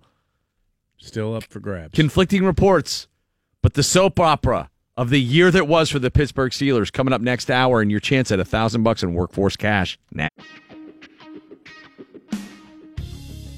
The Gala, a vibrator uh, bought to you by the company WeVibe, allows you to control your partner's pleasure remotely via its WeConnect app. If you're in a long distance relationship or simply out of town on a business trip, you can control the vibrator from afar. The fact that somebody even thought that this was necessary and worked through the technology of it really depresses me. Oh, well, well yeah. I, I lose a little faith and You can change the You're speeds. just opening and closing somebody's garage in your neighborhood. That's not a euphemism. Yeah. Or someone thinks they're they're opening their garage and right. your wife is doing the lambada around the Randy Baumann and the DVE Morning Show. Lambada, contemporary reference, 2018. It's the DV Morning Show. Val Porter. I'm shouting. I, I just had my headphones up too loud. Yeah, I know. You, I like your scarf of the day. By the way, we should just How have an many Insta- did you get for What? Christmas? I know we No, should no, I have just a got it uh, an Instagram account, Val's scarf of the day. Val's It's scarf just a picture should of have an Val's Instagram scarf. account. It's ca- I, I would wear a full snowmobile suit in here if I could get away with this. I want Fox no Sports. skin exposed. Leggings. I Just a did have- full-blown onesie like Ralphie's brother. Yeah, but with clothes underneath it. It's cold out there. Hey, it's going to get up to a whopping 20 something today. It though. is, and here's the Channel 11 Severe Weather Center forecast brought to us by Bridgeville Appliance. We're going to make it into the 20s today for the first time since Christmas. Increasing clouds this afternoon, high temperature 24, a couple flurries tonight, low of 10, and then we're going to be in neutral tomorrow. Breezy, chilly, couple snow showers, high temperature 16. I'm Scott Harbaugh, Severe Weather Center 11. It's five degrees now at DVE. I'm Val Porter. After all the accusations of sexual assault and harassment, Harvey Weinstein is one step closer to facing criminal charges. According to TMZ, the Beverly Hills Police Department has sent two cases involving the disgraced movie mogul to the LA County District Attorney's Office. This is the first time a criminal investigation into Weinstein's alleged sexual misconduct has gotten this far. As TMZ points out, the DA now has to decide whether there is enough evidence to file criminal charges. The Beverly Hills Department has not supplied any details of the cases. Dozens of women have accused Weinstein of sexual harassment and assault, but so far no, no criminal charges have been filed against him. Weinstein is also reportedly under investigation by the Los Angeles and New York police departments and Scotland Yard. Meanwhile, the DA DA's office in Beverly Hills has received five cases against director James Toback. He has been accused of sexual misconduct by hundreds of women. That cold wave just continues gripping the United States from Massachusetts all the way to Texas. Blizzard conditions being reported near Buffalo and Syracuse, New York. Winter warnings are stretching down south from North Carolina to northern Florida. They're undergoing freeze preparations in Florida. Hard freeze warnings in effect in parts of Alabama, Mississippi, Louisiana, and even southern Texas. Channel 11 says the high tomorrow will be 16, but just 9 degrees on Friday and Saturday for the high. But by Monday, it's supposed to be 41. I think that's Pool though is the warm day, and then it goes back to a little more seasonal, 30s and 20s. So get through the weekend, and hopefully it'll be a little better. Well, party. I, I forgot to ask Jeff today. Uh, you know, Mr. Wednesday was in with us this morning, and I forgot to ask him if he took his lights down January 1st because that was his big thing. Oh, yeah, taking the right. Christmas lights down. Nobody's taking their lights down. No way, down. it's too cold. It's too cold. I'll wait till March. Yeah, it looks wonderful out. Well, you know, the other thing about it, about it is it's like it's so cold and everybody's so miserable and you can't really go outside or do anything. So you might as well at least have the air of like lingering holiday. Sure. yeah, and there's snow too, so that makes it a little more holiday-ish. But we're still well within the range of being okay Oh yeah. to have your lights up. Oh, to yeah. me, it's all of January is a safe zone. Really? Yeah. Nah, I got till Friday. Really? That's yeah. it? Yeah. First week. First week Not even. after the new year. then get on with the dreariness that is winter. The misery. Well, I know that there's like in my neighborhood, there's a Christmas tree pickup like next week. So that's to me like maybe the end. second week in January.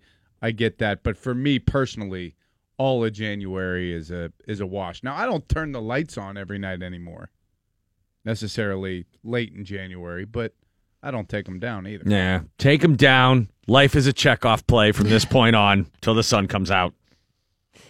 Well, we know what you did last night, maybe. And in late September, everybody else will know too. Apparently, the top night for making babies for the year was last night. According to the Daily Mail, the rough numbers say the average pregnancy lasts 38 weeks. The most common birthday is September 26th. So, because last night is exactly 38 weeks before September 26th, you could assume more couples conceived last night than any other night the rest of the year. Which I guess I know my parents, what they did. My birthday is the 28th. Oh, really? Yeah. Well, too drunk on New Year's Eve, too hungover on New Year's Day. Pull it together. Trapped in the house. Right, exactly. Freezing. Cold. Knock- Don't want to take down the Christmas decorations. Knock one out on the second. I have never worked with someone with terrible body odor, but one woman with a stinky coworker ended up without a job because of it. Amber Bridges was working as a supervisor at a magistrate court in Indianapolis in November of last year when some of her employees started complaining to her about one coworker's chronic body odor. So Amber bought a bunch of air fresheners and put them all over the office. Well, about six months later, the smelly coworker complained to Human Resources that the air fresheners had created a hostile work environment. So Amber, the woman who put up all the air fresheners, was fired. So now she is suing the city for wrongful termination. She is claiming the employee's body odor is a disability, and since she was working to accommodate her under the Americans with Disabilities Act, uh, she should not have lost her job, she claims. Ah, she shouldn't have lost her job. I got in an Uber last Trying week to with a guy improve who the stunk situation. so bad, and he was trying to cover it up with air fresheners. He had like four air fresheners hanging from his mirror. So obviously, like the comments coming back from his rides have all been like, "This guy stinks," and so it's like every time Not he his got one, I driving. think he stopped at like, uh, you know, Pep Boys. And bought a new air freshener. Cogo's, got a new stupid air freshener, and none of them matched. Like at least stick with the same scent, dude. Right. It just smelled like bo and black licorice. Bob Seger is still recovering from a back injury that forced him to cut short his 2017 tour in support of his latest album, I Knew You When. In a recent interview, he was asked about releasing an album at the age of 72, and he said he thought he'd be done by 30 and just riding a motorcycle across Europe. When asked if Bruce Spring- Springsteen's Jungleland inspired him to write Night Moves because it had two bridges, he replied emphatically yes, adding that it took him six months to write the song uh, or the album. Finally, Seger vowed to begin playing music again as soon as the pain in his back and legs uh, is all gone. So do we know what he had? 72 years old. What what surgery? I thought he had like surgery in his neck. Cervical spine. Yeah. Yeah. I don't know what you're talking about. That is Was uh, for an ankle injury. Glad I got to see him when he was here last September. because I, f- I I think you may be right. Even if he gets to the point where he feels better, he was kind of okay with not touring before an injury. Mm-hmm. And I know that he has to honor those dates and he wants to honor those dates for his fans. Um, but boy, it just seems like he's not. Well, you're if you're 72 and you that's major surgery, right? Oh, it's big time surgery. But And we think people would understand if you don't go back out on the road. How mobile is he on stage? Like, is he running all over the place, like Mick Well, Jagger, or is he pretty no. stationary? no, no, dude, he wears dad jeans and a headband. yeah, I know. I've seen the pictures. It's awesome. It looks like Mark Madden He with a guitar. does. but Maybe does Mark he? I Madden mean, could go out on the he, road. He's he's pretty stationary. He, stays moves put. around. He doesn't like wear a neck didn't wear a neck brace or anything on stage, but he's They not don't bring him out with a dolly. No, he's not as active as Mick Jagger, who does a lot of I think exercise and yoga and stuff like that. Yeah, I don't know how Mick Jagger does what he does. I Well, he's that he weighs is- about 90 pounds too, so yeah, but how does he not? How is he not arthritic? Like he he he works Good out like a professional athlete into Maybe his seventies. Oh man, he, he his you know genealogy is as remarkable, as Keith Keith Richards, and maybe more so. The fact that he's able to move the way he does. I mean, Paul McCartney's pretty incredible too. Mm-hmm. Definitely. I don't know. Some of those guys have figured it out. Yeah, Paul Still McCartney's about to drop a new album. in their 70s. We didn't go over some of the year end lists before the break. Rolling Stone put out a list of their 10 best movies of the year, and you may still be able to squeeze some of these in if you haven't seen them before the all the awards shows begin airing. Number 10 on their list, Phantom Thread, which I didn't think I heard of, but I read the description. I'm like, oh, yeah, I didn't care about that movie. it's a Daniel Day Lewis movie. It opened on Christmas Day. Yeah. He is a dressmaker in post war London who falls in love with someone he makes a dress for. Ah, yes. I never Tale heard of that old movie. time. A ghost I think it's a Paul Thomas Anderson movie, isn't it? is that it or is a ghost story? Because I, I was reading all of these synopses that I didn't remember. A ghost story, another movie I don't remember, Casey Affleck and Rooney Mara. Uh, That was out, I think, last summer. Detroit, a fact based movie about the civil unrest there in the late 60s. The Shape of Water is number seven. Ladybird, The Post, which is the new Meryl Streep Tom, Tom Hanks movie. okay. Uh, three billboards outside Ebbing, Missouri. Yeah. Number three is Call Me By Your Name. Get Out is number two, and Dunkirk is number one. I want to see Dunkirk. Mhm. Get Out was great. I haven't seen it yet. Get Out was really good. Haven't seen I Dunkirk. I want to see Lady Bird. I heard it was great. Um, the it is good. I think because I like I started watching our movies and I watched the Florida Project. Was That's the one that's supposed to be just incredible. Yeah, the, that was the first one I watched. So I think everyone after that's kind of been like, yeah, it's good. Is it super heavy like everything last year? it's um the Florida Project is depressing because of, of what it you know it represents in society. Dumb and but- Dumber doesn't usually get on the Oscar nom, you know, list. It's well snubbed. But The Big Sick is nominated, and I I, love that movie. It's great. I haven't Oh seen yeah, it that yet. movie's awesome. I really liked it. Um, what else is The Darkest Hour is one of our movies. Call Me by Your Name. I Tonya. I Tonya, Really which to see that. Prisuta said was great. I haven't seen it yet, but Yeah, Mike said it was hilarious, which I wasn't expecting. He also To be a thought Dunkirk comedy. was hilarious. So I mean, Uh, Entertainment Weekly put out their list of the 10 best TV shows of 2017. Mr. Robot number 10. I gave up on it it? after Oh, season did? one because season two confused me. American Crime. DuckTales on Disney. Excellent. I gave up on Ducktales 'cause season two. It confused you. The Handmaid's Tale. I think that's a Hulu show. Yeah, I that's haven't on the list. it. Gardell loves that movie. Every time we talk about TV, Gardell's like, "Guys, you got to watch A Handmaid's Tale." I'm like, "It's weird that you keep recommending this." Insecure on HBO. I couldn't get into that show. What is that about? People that are insecure. It's the Who- dating show. The woman in uh, uh, Los Angeles. Is she the one that used to be in um, Louis C.K.'s series? No, What is that show? don't know. You know the woman. Oh Yeah. no, Pamela Adlon. Better Louis. Things. Oh, I really okay. liked that one. Yeah, I really liked Better Things. Uh, Rick and Morty on Adult Swim. The fans turned me off of Rick and Morty. Rick and Morty's like Wilco. It's like I bet I'd like it, but the fans are driving me up the wall. The Good Place, which I think is that Ted Danson. Uh, I watched a couple episodes of it. It's a really clever premise. Yeah? Yeah. Big Little Lies, Twin Peaks: The Return, and Glow is number one from Netflix. By the way, I watched Mindhunter. I loved Mindhunter. It didn't I didn't like it. see. I liked it, but it just made me so like. It took Depressed? me to a dark place. Oh yeah, well, that's it. it Definitely takes you to a dark And I- place. But it, the fact that it's surrounded by Pittsburgh, like that, it's all you know, Yeah. it's all filmed around here, and there's that dark place. I'm like, oh yeah, I know that feeling. But I just thought, uh, Not made- the killing people part, but I mean, Yeah, I was gonna It made say. me no, the aesthetic, wintry, you know, dark. yeah. everything's yeah. it's dark all the time, and not vivid colors. Uh, it just made me think everyone is a deviant, and so I. it has that Silence of the Lambs feel to it. Yeah, a little but bit. worse.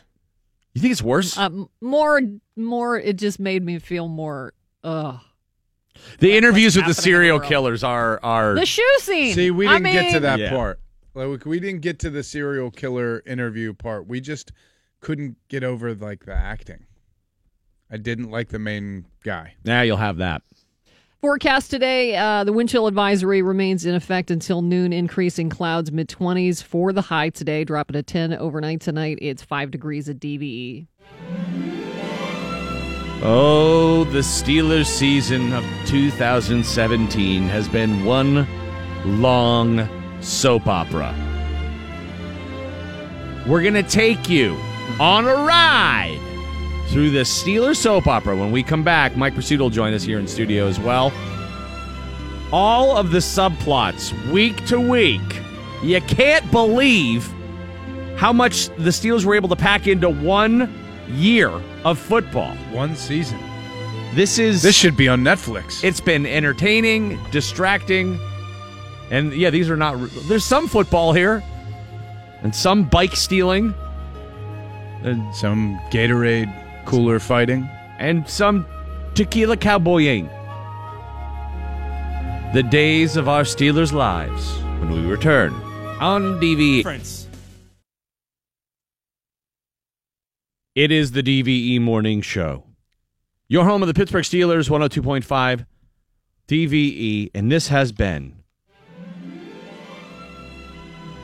the days of our Steelers' lives. For the entirety of the 2017 season, all the way from before things started off uh, when, in Latrobe. There was controversy. There were subplots. Drama. There was drama everywhere you went. And it started, Mike Prisuta,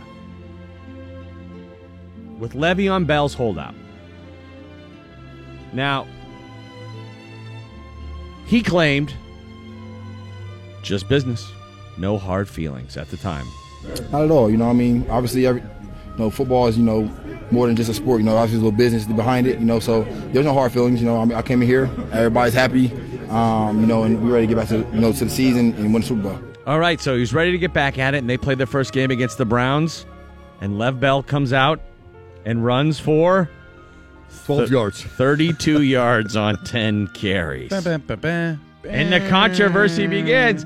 Did did his holdout cause Le'Veon Bell to stink? How long is it going to take to get him going? So that was our first drama. Yeah, I think you throw in there too the fear that he injures himself early in the season because he was not prepared in camp. Right. So Yep. that was the first That was hanging over everybody's head for about a month. That was the first thing that we fixated on as Steeler fans. Then week two, Steelers play the Vikings. They get a win. Everything seems to be okay. This music is killing me.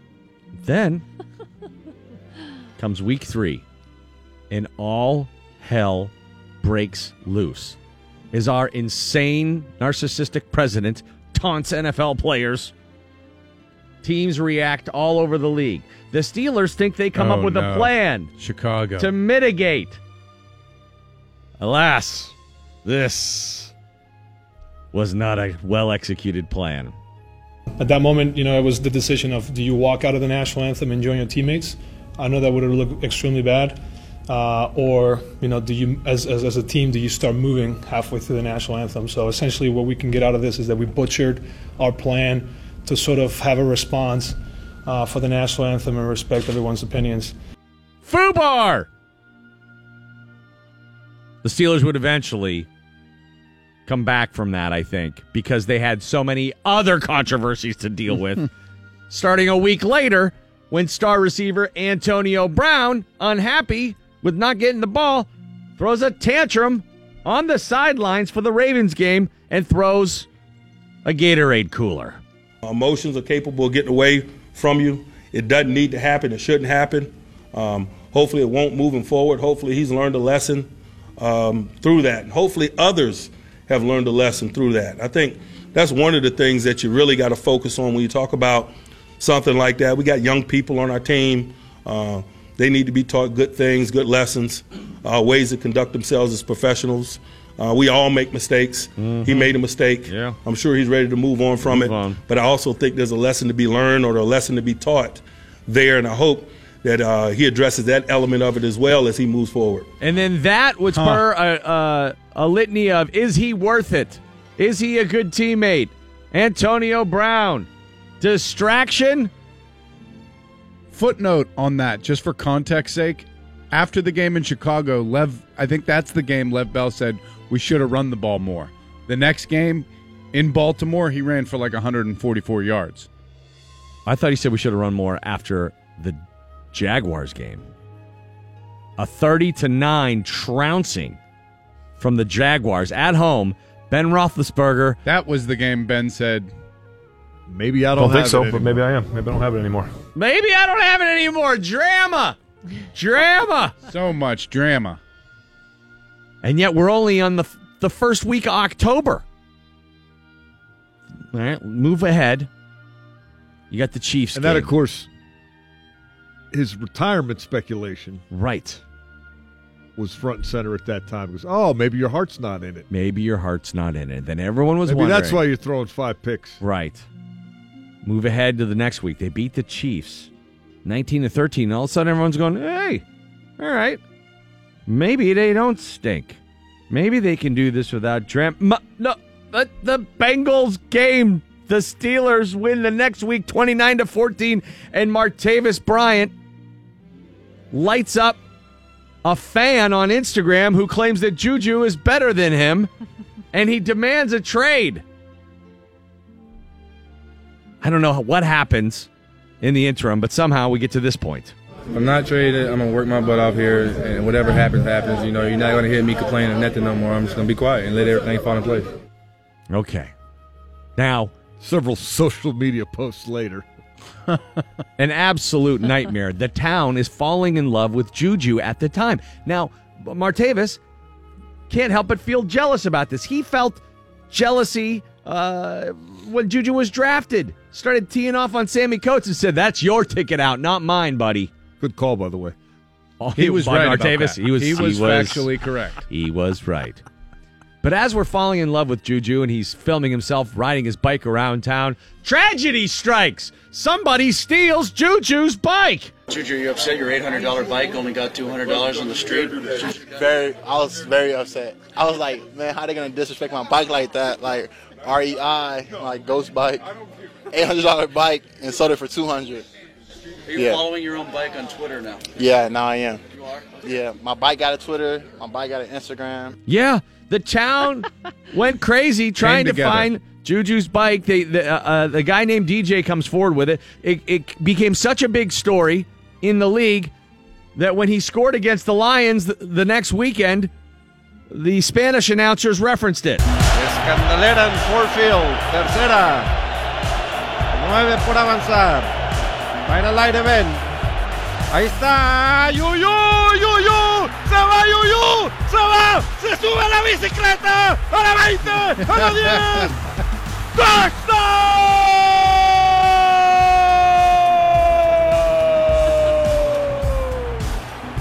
Se sigue estrenando Juju Smith-Schuster Fernando en su primer partido como titular en el equipo de Pittsburgh. Impresionante pase de 98 yardas Fernando para Juju Smith-Schuster. Se subió a la bicicleta Juju. Yeah, he went on the sidelines and rode. He rode the bike on the sideline. You were chained up the bike on the sidelines.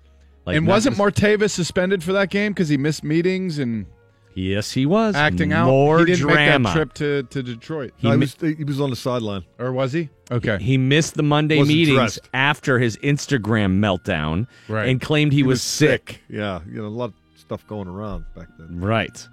So the the drama continues to swirl.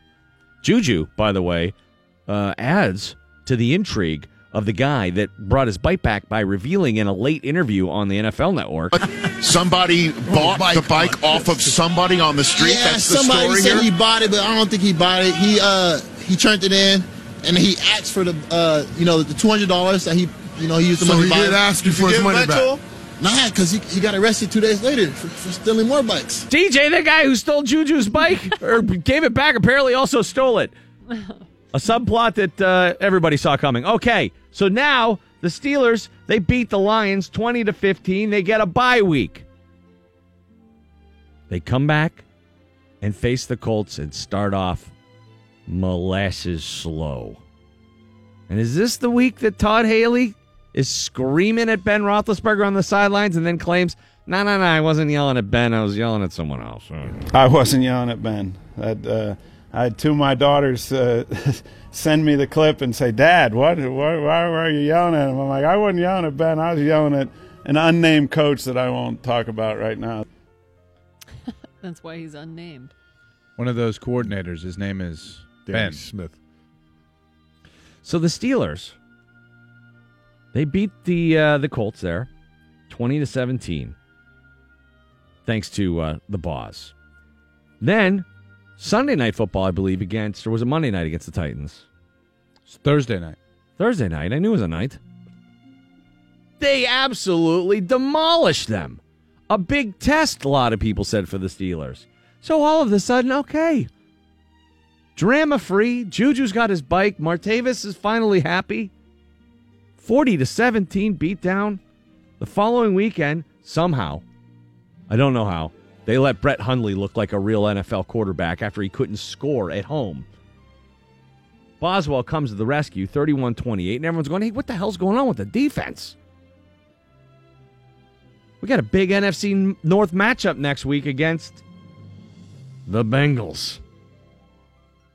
This would become a game that no Steeler fan will ever forget, mostly because of what happened with Ryan Shazier and his injury. And we're still waiting and praying and hoping for an outcome there that sees Ryan Shazier walking again and, and healthy. Football is so far a secondary thought at this point. But the level of violence in this game got a lot of people talking. There were suspensions, there were fines. This was as drama filled as it could be. Juju gets suspended for standing over Burfict after absolutely lighting him up. And Antonio Brown in the background in this clip claiming, well, that's what you get. That's not me. You know, I should never stood over him. I apo- apologize for that. And It's called with that, karma. with that, with that being said, um, It's called I hope he gets better. Karma. karma is karma. You know, uh, karma is, is in life. You know, you do the wrong things, you get the wrong things happen to you. It's not it's not personal between no one. You know, karma could be on you guys if you do the wrong thing. So be careful. So then Juju's fine is upheld, his suspension is upheld. He gets the same suspension as Gronk for his egregious hit on a Buffalo Bills defensive player the week before, after the play. George Iloka's suspension and fine not that was uh revoked, right? That was overturned. Yeah. And that co- go ahead, Mike. I thought it was down from two to one, right? Is that what it was? No, it was one to none. I don't know. fine. But this caused more drama because Mike Mitchell, who didn't even play in that game, went off. end of the day, this is football. If you want to see flag football, then let's take our pads off. That would make it easier for me because now I don't got to wear heavy. But give us flags for me to pull off because that way I know what we're playing.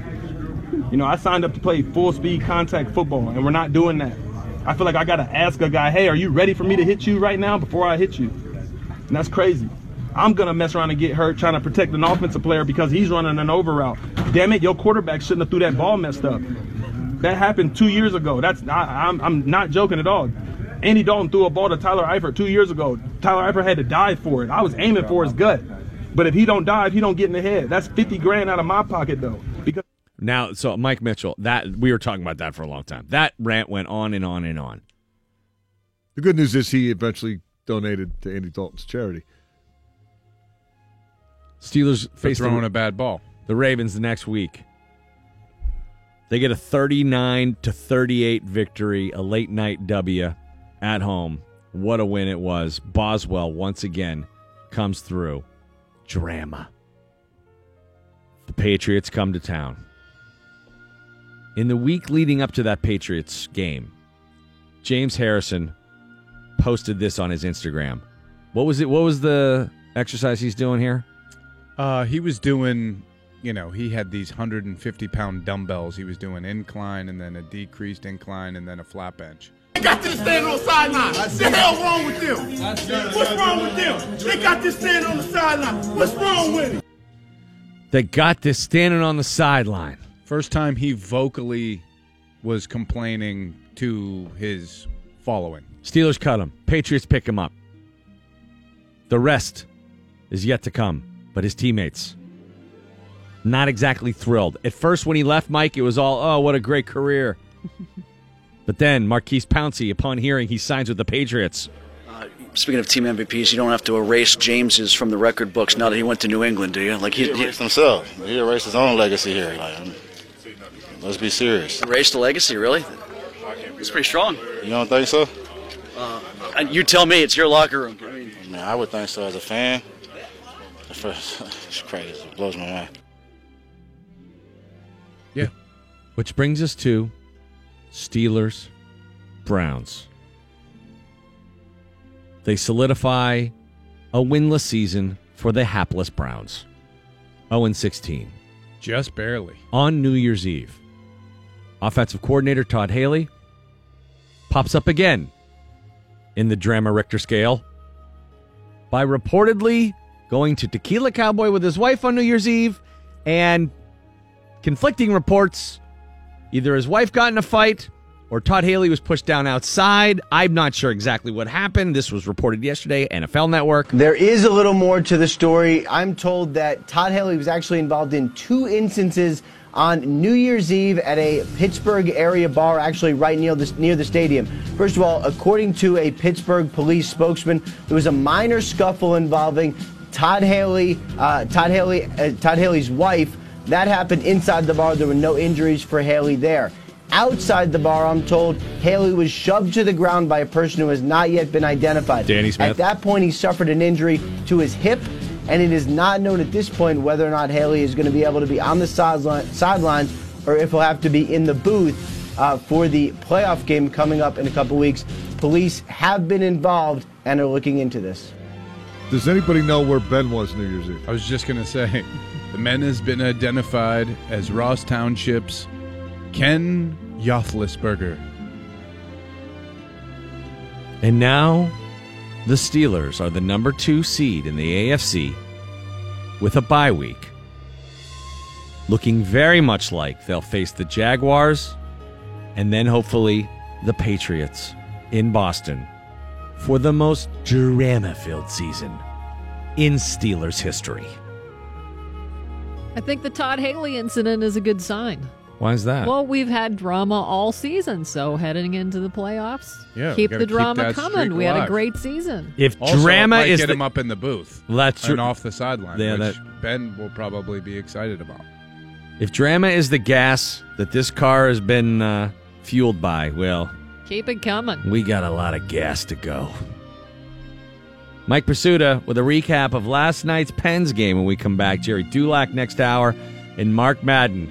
Oh, the drama.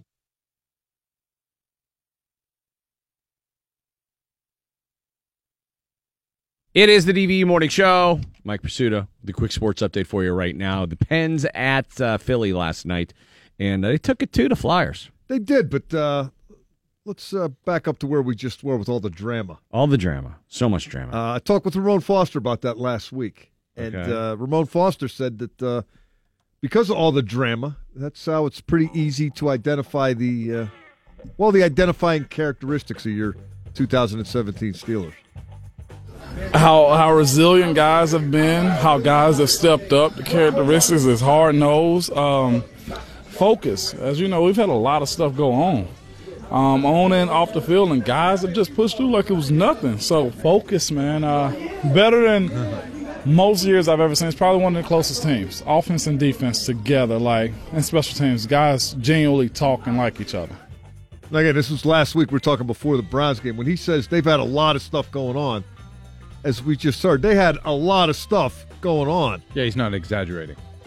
We have. And you're 12 and 3. and with 12 and 3. It doesn't mean anything unless we keep it going, but damn, it ain't many other teams that could have sustained that. Lose a player here and there, a breaking story here and there, and guys that fought through. People thought we was to fall or it's not been a easy, clean win. We've gotten it done, though. How you count for that? Why this year? Mentality, keeping a lot of the core together, um, guys understanding their roles, guys just understanding what's in front of us, uh, and just. And then thirdly is just pure skill. I think you look at our roster compared to other teams' roster, we, we kind of sweep the board in a lot of a lot of positions. But once again, none of that means nothing. We can't finish it. I don't know if you necessarily choose to go through everything you went through, but you're better coming out the other end of it. You know what? It doesn't. I don't think it's bothered anybody. Something might have lingered like on the off day, Monday, Tuesday became, but Wednesday, like when practice started, it ended for us all. Um, and that's to say I'm glad we went through it. I think it shows a testament to, to how mentally strong guys are and how guys realize that the only thing that can stop us is us. And did it maybe foster some of that closeness you referenced? I think so. I think so because it was a few times this year where it felt like it was us against everybody. And I think that builds toughness. It brings tightness. You feel thick as thieves. And I hate to put it in that context, but in this, with so many moving parts, you have to be thick. And that's why I said, like, the offense and the defense and the special teams have really, actually like each other. You know, guys communicate off the field. There are so many group chats of offensive players that with defensive players, or, you know, the communication we have with the specialists. It's not like, hey, it's, it's closer than I've ever seen. Half of it was self inflicted. Yeah. Yeah. But they still had to deal with it, and they should have been derailed by now. Right. All this crap. I- It's remarkable. Instead, we're headed towards an AFC championship, the thieves versus the cheaters. Let's go. and Line now, them up. And now they're 13 and 3. Incredible. I think the biggest obstacle for them this year, especially on the field, was Shazier. I mean, overcoming that injury, the way that just the the leadership that he provided for the team and his playmaking ability. I mean, that's that, And in my ne- mind, that's like their best defensive player. Oh, I think in everybody's mind, but I, I think the nature of that injury too. It's not like, all right, he blew a knee, but he's going to get surgery and he'll be back next year, or he's got a high ankle sprain and he might be back for the playoffs. There's, there's so much uncertainty regarding Ryan Shazier's future, and I think that weighs on everybody. Yeah. 50 reasons to win. Maybe maybe it takes a year like this. You got to go through this to be able to beat New England when it counts. Maybe. Well, that's that's a good point. I mean, they definitely have been dealing with a lot of adversity. He said, you know, closest team he's ever seen. The, the offensive and defensive players actually talk to each other. that's funny. Wow. Who knew? Steelers right I don't now. think they. I don't think they texted James Harrison much. I just don't. That will continue to confound me because it just seems like the Steelers just made it hard on themselves. Why didn't they just put him on the shelf? Go, go. Uh, because they don't think he can help New England. They don't care. the The players are offended that he signed there. The the front office slash management couldn't care less. I'm not saying that's the way they they should be viewing it, but that's the way they view it. I mean, Ted, Teddy Bruschi had this to say. Now, I'm not clear about the um, be ready, be in shape, we might bring you back type of thing. And then he says they didn't call, but New England called. So he obviously picked up the phone when New England called and accepted. But I'll tell you one thing from what I know how it goes with the New England Patriots and the Pittsburgh Steelers, I wouldn't be caught dead in a Pittsburgh Steeler uniform.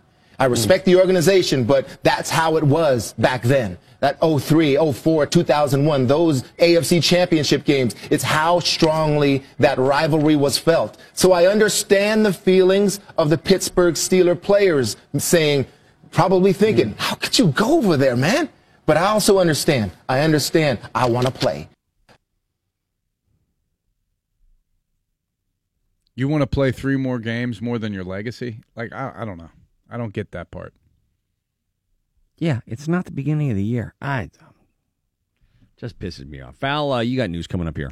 Yeah, we're going to talk about the traits you need to live a long life. And would you discuss your salary with a coworker? We'll talk about the new trend, increasing clouds mid 20s today. It's five at E. DVE. Maybe you can discuss a thousand bucks in workforce cash you're going to win on DVE. Your chance to win that thousand bucks coming up next.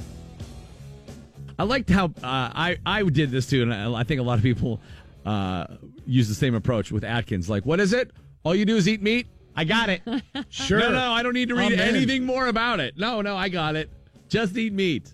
Sure. My buddy did that for like three weeks, and we had just we were all roommates at the time, and we had just gotten like a sleeve of hamburgers from like Costco or something.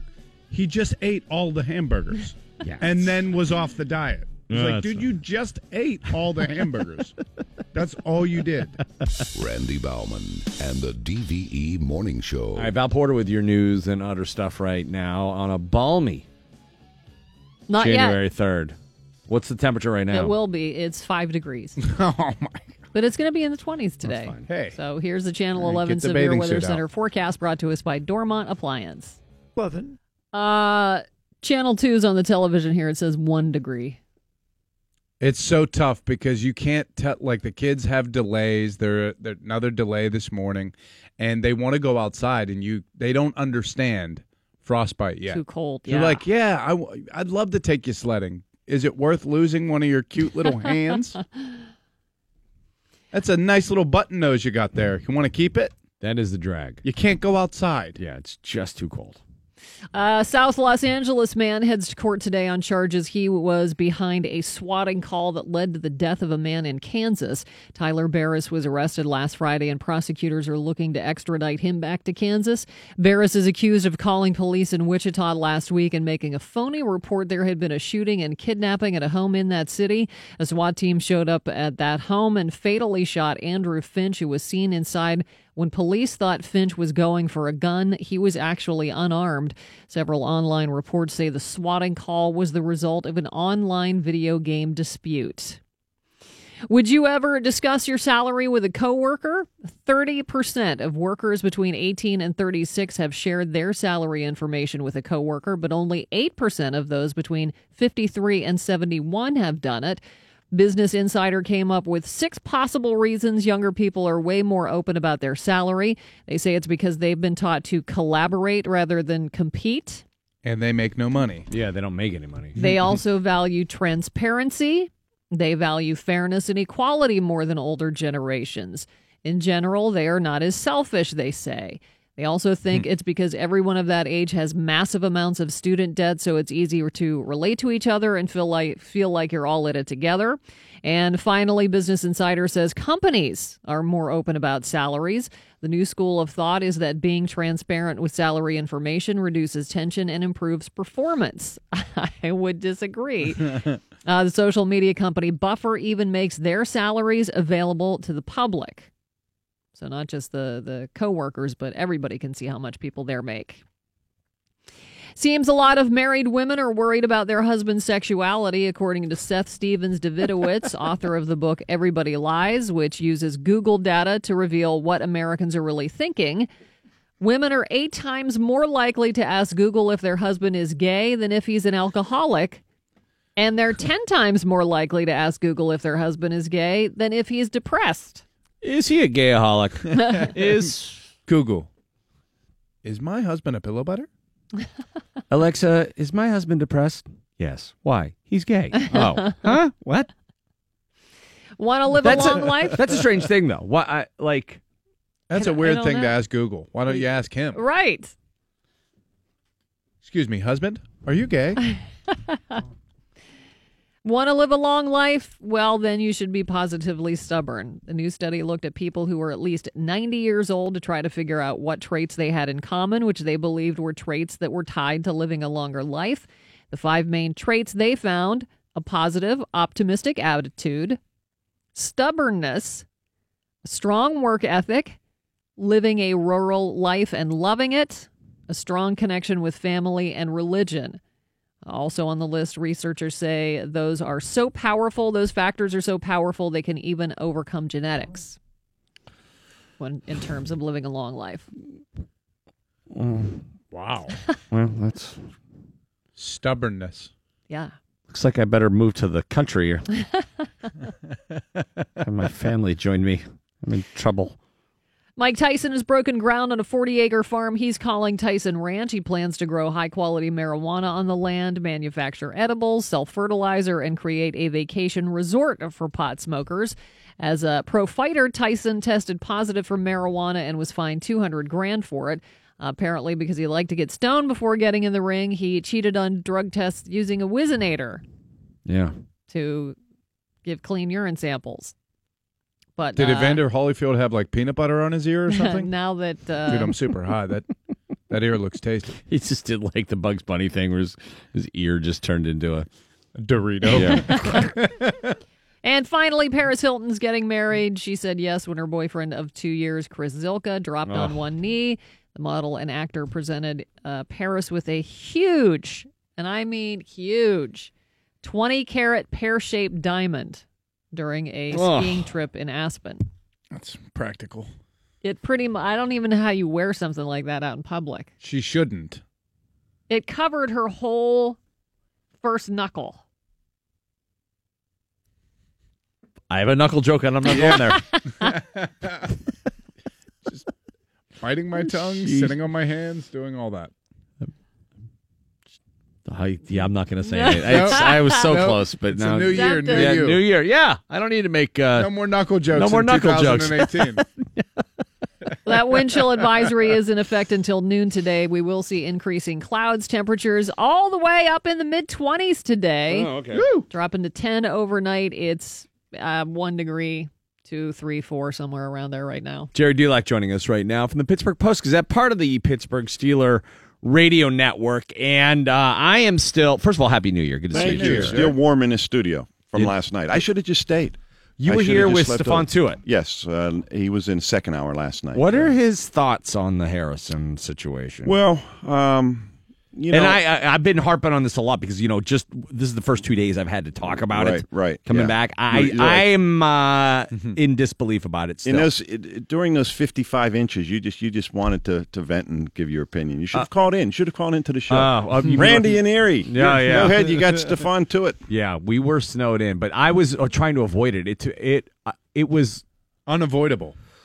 Oh boy, Yeah. I and I hope that my uh, uh, consternation over this is all for naught. Like it won't matter. But to me, it You're seems worried like, about the New Well, England game? why why Yeah. would you even leave there a, a chance that he can make them better? What why would you do anything to allow the Patriots to get well an inch better? What was a little uh, uh, confusing to me was, uh, you know, after talking with James and and his, you know, after the New England game, the when he said uh, he was told that week, get ready, you're going to play a lot, and then he doesn't play a snap, and then he went to Mike Tomlin on Monday and said, look. You're not going to play me. Release me. It wasn't uh, you know? He just that was his point all along. You know, I get it. You want to play the young guys. I get it. You go, you, you go your way. I'll go mine, and let's part ways. And he says, he says, no, no, I'd be absolutely crazy to do that if we have an injury. And then five days later, then he releases him. I read that when you wrote that, and I just what what happened Yeah, in that time I, period? I, I don't know. I don't know because nothing had changed. James, it's his third time he asked him for his release, and it was basically the third time they said no, no, no. Uh, and uh, but in in you know go, then on Saturday uh, they release him. And you know where I take umbrage. I was listening to your clip on Teddy Bruschi. I was unaware he said that. And Mike Mitchell said this too, and I'm not picking on Mike Mitchell, but Mike Mitchell says I wouldn't go there for fifty nine thousand dollars. You can't you can't say that if you're not in that position. You have been you are let go. You are now unemployed. You have great pride in your preparation and your work. And a Super Bowl winning team who has another chance to win a Super Bowl calls you and says, "We need you." Guess what? You'd go for twenty nine thousand. But That's a the- Super Bowl team. But I I think that people are looking at it. I know how they're looking at it. that he engineered his his release so he could go join that team. balo- That is such baloney. That is. I mean, that, that, you don't believe he was a poor teammate, like some of the guys were saying, sleeping in meetings, snoring in meetings, leaving, leaving the leaving the leaving premises. stadiums I'm not saying leaving I don't the believe him 'cause town. I don't. Hey, look, I'm not saying none of that happened. I'm not. I'm not talking about that. I'm just telling him the way he felt. And and if that's what happened, uh, you know, okay. I'll tell you what. Some of the guys who complained about him sleeping in meetings play like they sleep in meetings. If you ask me, Well, I think they have no ground to say. Bud Dupree do. shouldn't say Absolutely. anything about and then anybody. for him to say for him to say that he wasn't mentored by James Harrison. Let me back it up to 2015 when James Harrison took all the linebackers to Arizona for 4 weeks to train with him and to live with him. I'd call that mentoring. Guess who didn't go? Bud Dupree. And then he says um, uh, you know that James Harrison didn't go to visit Ryan Shazier with the other linebackers the the implication to the average person is that he didn't go at all, as though he's unsympathetic and uncaring. Now that's a whole nother animal. You know, that's attacking a person's character. That's not true. He did go. He went with Maurkice Pouncey. He was the guy, if you recall, came out in the game uh, after that without his shirt as a tribute and a salute to Ryan Shazier. So that was not only un, unfair, it was untrue. So that was the problem I had with some of those things that were said. So yeah, that was off topic. I thought. Oh, of course it you was. know, It was to that unnecessary. shot. All right, It was uh, Bud unnecessary. Dupree, I think everyone can agree, was probably not the the person who should have been speaking on behalf of Well, the team. But Maurkice Pouncey certainly has earned that right, and he did not pull any punches. Right, Do you think James Harrison is surprised at the backlash he got from Maurkice Pouncey I- I- I think as a representative of the team? I think from Maurkice because he's friendly with him, and this is a guy who Maurkice Pouncey talks about how much he loves James Harrison a month or two earlier. So yeah, he probably was, um, but he knew what he, you know. When I talked to him, he was unaware of what he said, but then I texted him what he what he had said, and uh, you know he he didn't want to lash back. He just all his point was he said these guys know how I felt since the preseason. He said it was not a surprise to anybody. Um, but but look, what what prompted all this? I don't know this, but I'm convinced of it. Is there was a column? There were a couple things that were written, and there was a column Wednesday morning by Ron Cook, who wrote that I'm now a New England fan. I'm rooting for James Harrison. I want to see him play. Blah blah. Are you blah. kidding me? No, no, no, no. That's basically what he said. Go, read, go back and read it. No thanks. And then I'm, I'm kind, I'm kind of, you know, I, I'd like to see the Patriots win, or you know, I might be stretching a little too far, but basically that was it.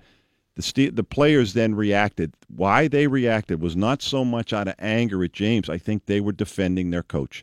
Look, this wasn't about Mike Tomlin. This was about James Harrison forcing his way out of here, wanting to leave. That's what prompted that uh, that outburst by. Uh, so you by think Ron Cook is the reason I that think the it's the team imp- I think- responded as absolute- I think it's the impetus for them. They weren't ripping James. They were ripping James on way to defending Mike Tomlin. That's what was the impetus for that. I, I know that just speaking from the fan standpoint and especially the social media standpoint, as soon as he was released, the backlash was on the organization. Absolutely. How could they Absolutely. do this? How could they do Why would player? they do this this late in the year? and and to James Harrison's legacy that people want to allegedly trash. How's Rod Woodson's legacy after he signed with the Baltimore Ravens and won a Super Bowl? How's his legacy? How's Rod Woodson's legacy after going to the Oakland Raiders? Still pretty good, I would say. I don't think James leg- James Harrison's legacy right now is people upset because he went to New England. But James Harrison's legacy in this with that organization in this town is uh, and that, that organization is pretty darn strong. I just don't understand. Tomlin basically kept him on ice all year for the Patriots. Here, No, no, I don't even think that because look, and and I've said this all along. You can't keep a 39 year old on ice as though you're magically going to thaw him and go, okay, now go be James Harrison, go be 2008 James Harrison. At 39 years old, he has to play, and he knows that. Um, I, I, I, I, just really believe that they were doing him a favor. They were carrying him for an opportunity to win the Super Bowl. You know who I blame ring. for and I don't blame than- them for it. I, you know who I blame more than anybody? Me, Jarvis Jones. Yeah, there you go. That's what caused If those. Jarvis Jones would have been the sack master that he Right. portrayed himself There'd to be no in James college, Harrison. he wouldn't have come back after the Cincinnati stint. That's correct? right. That's right. That's right. so They wouldn't. would you say that James Harrison was the third best outside linebacker the Steelers had? I will say this that the Steelers did not believe that James Harrison could play at that level anymore, especially the way they wanted to play. And they didn't just discover this for the way they wanted to play. They kind of knew that before the season. They were going to play more. He was man- not going to be able to drop back. That's right. And they know, and they saw in the New England game when that happened that they picked on him. And so they knew he wasn't going to play as much. And then when you don't, and when they tell him, no preseason, we don't want you practicing, you know, we don't want you getting hurt, you know the reps, blah, blah, you know the playbook. All that does is is keeps him from trying to condition, football condition, uh, his, His body. body. And so then, you know, and after the Kansas City game, we saw he got in 15 snaps. He had that big sack at the end of the game. that Um, exchange he had with Mike Tomlin on the sideline after that game seems different now. Yeah, sure. In context, Right. I, I thought it was just sort of a, a good natured, I, I still got it kind of thing. Yeah, it was probably it, a little different. it different. seems huh? a little bit, yeah. Um, Did you see? Did you see any of the highlights from the other day? For the Jets game? Yeah, I Did you see the? Uh, you see the open field tackles? Yeah. Pretty, it was pretty good. I, it was. I was impressed. I was impressed. And he only got twenty-seven snaps. I think he got. No, maybe more. Thirty-one or What, something. But Ten still. less than he got here all year. Yeah, fifteen. was It's the most completely I got. irresponsible to do anything that you thought would make the Pa- the Patriots better. Right. I think. Right. Mike, you say they don't think he can make the Patriots better. That's uh, that's the take I'm getting. Boy, that's a hell of a gamble. Yeah, it is. Especially when there are other people on the roster that you could have dumped to manipulate easily. Yeah. Like, why did it have to be him? Dan McCullers isn't going to make them better. But Dan McCullers can't even get in uniform until the other day. J.J. Wilcox isn't going to make them better. Steelers can't play him on special teams anymore because he, he's a penalty waiting to happen, so he doesn't dress. But Justin Hunter is an afterthought. Why in the did they do this? Is this the losing side of the psychological warfare? Because I guarantee up in New England right Oh, now, they're not talking no about doubt- how no Stevan. Ridley, how could they let the Steelers get Stevan Ridley? That was 2014. That was a long time ago. He has no that has no impact on them. What he might have known about their playbook. This is a little bit different. Well, Um, do you I don't put- think place any, any, stock in that that James Harrison can go there and all right, here's all their secrets. I, I, I, I really don't. Um, I'm not saying that doesn't happen. I'm not aware of that ever happening. I've never heard a story from somebody who, who they, they think he's going to take the playbook and give it to him.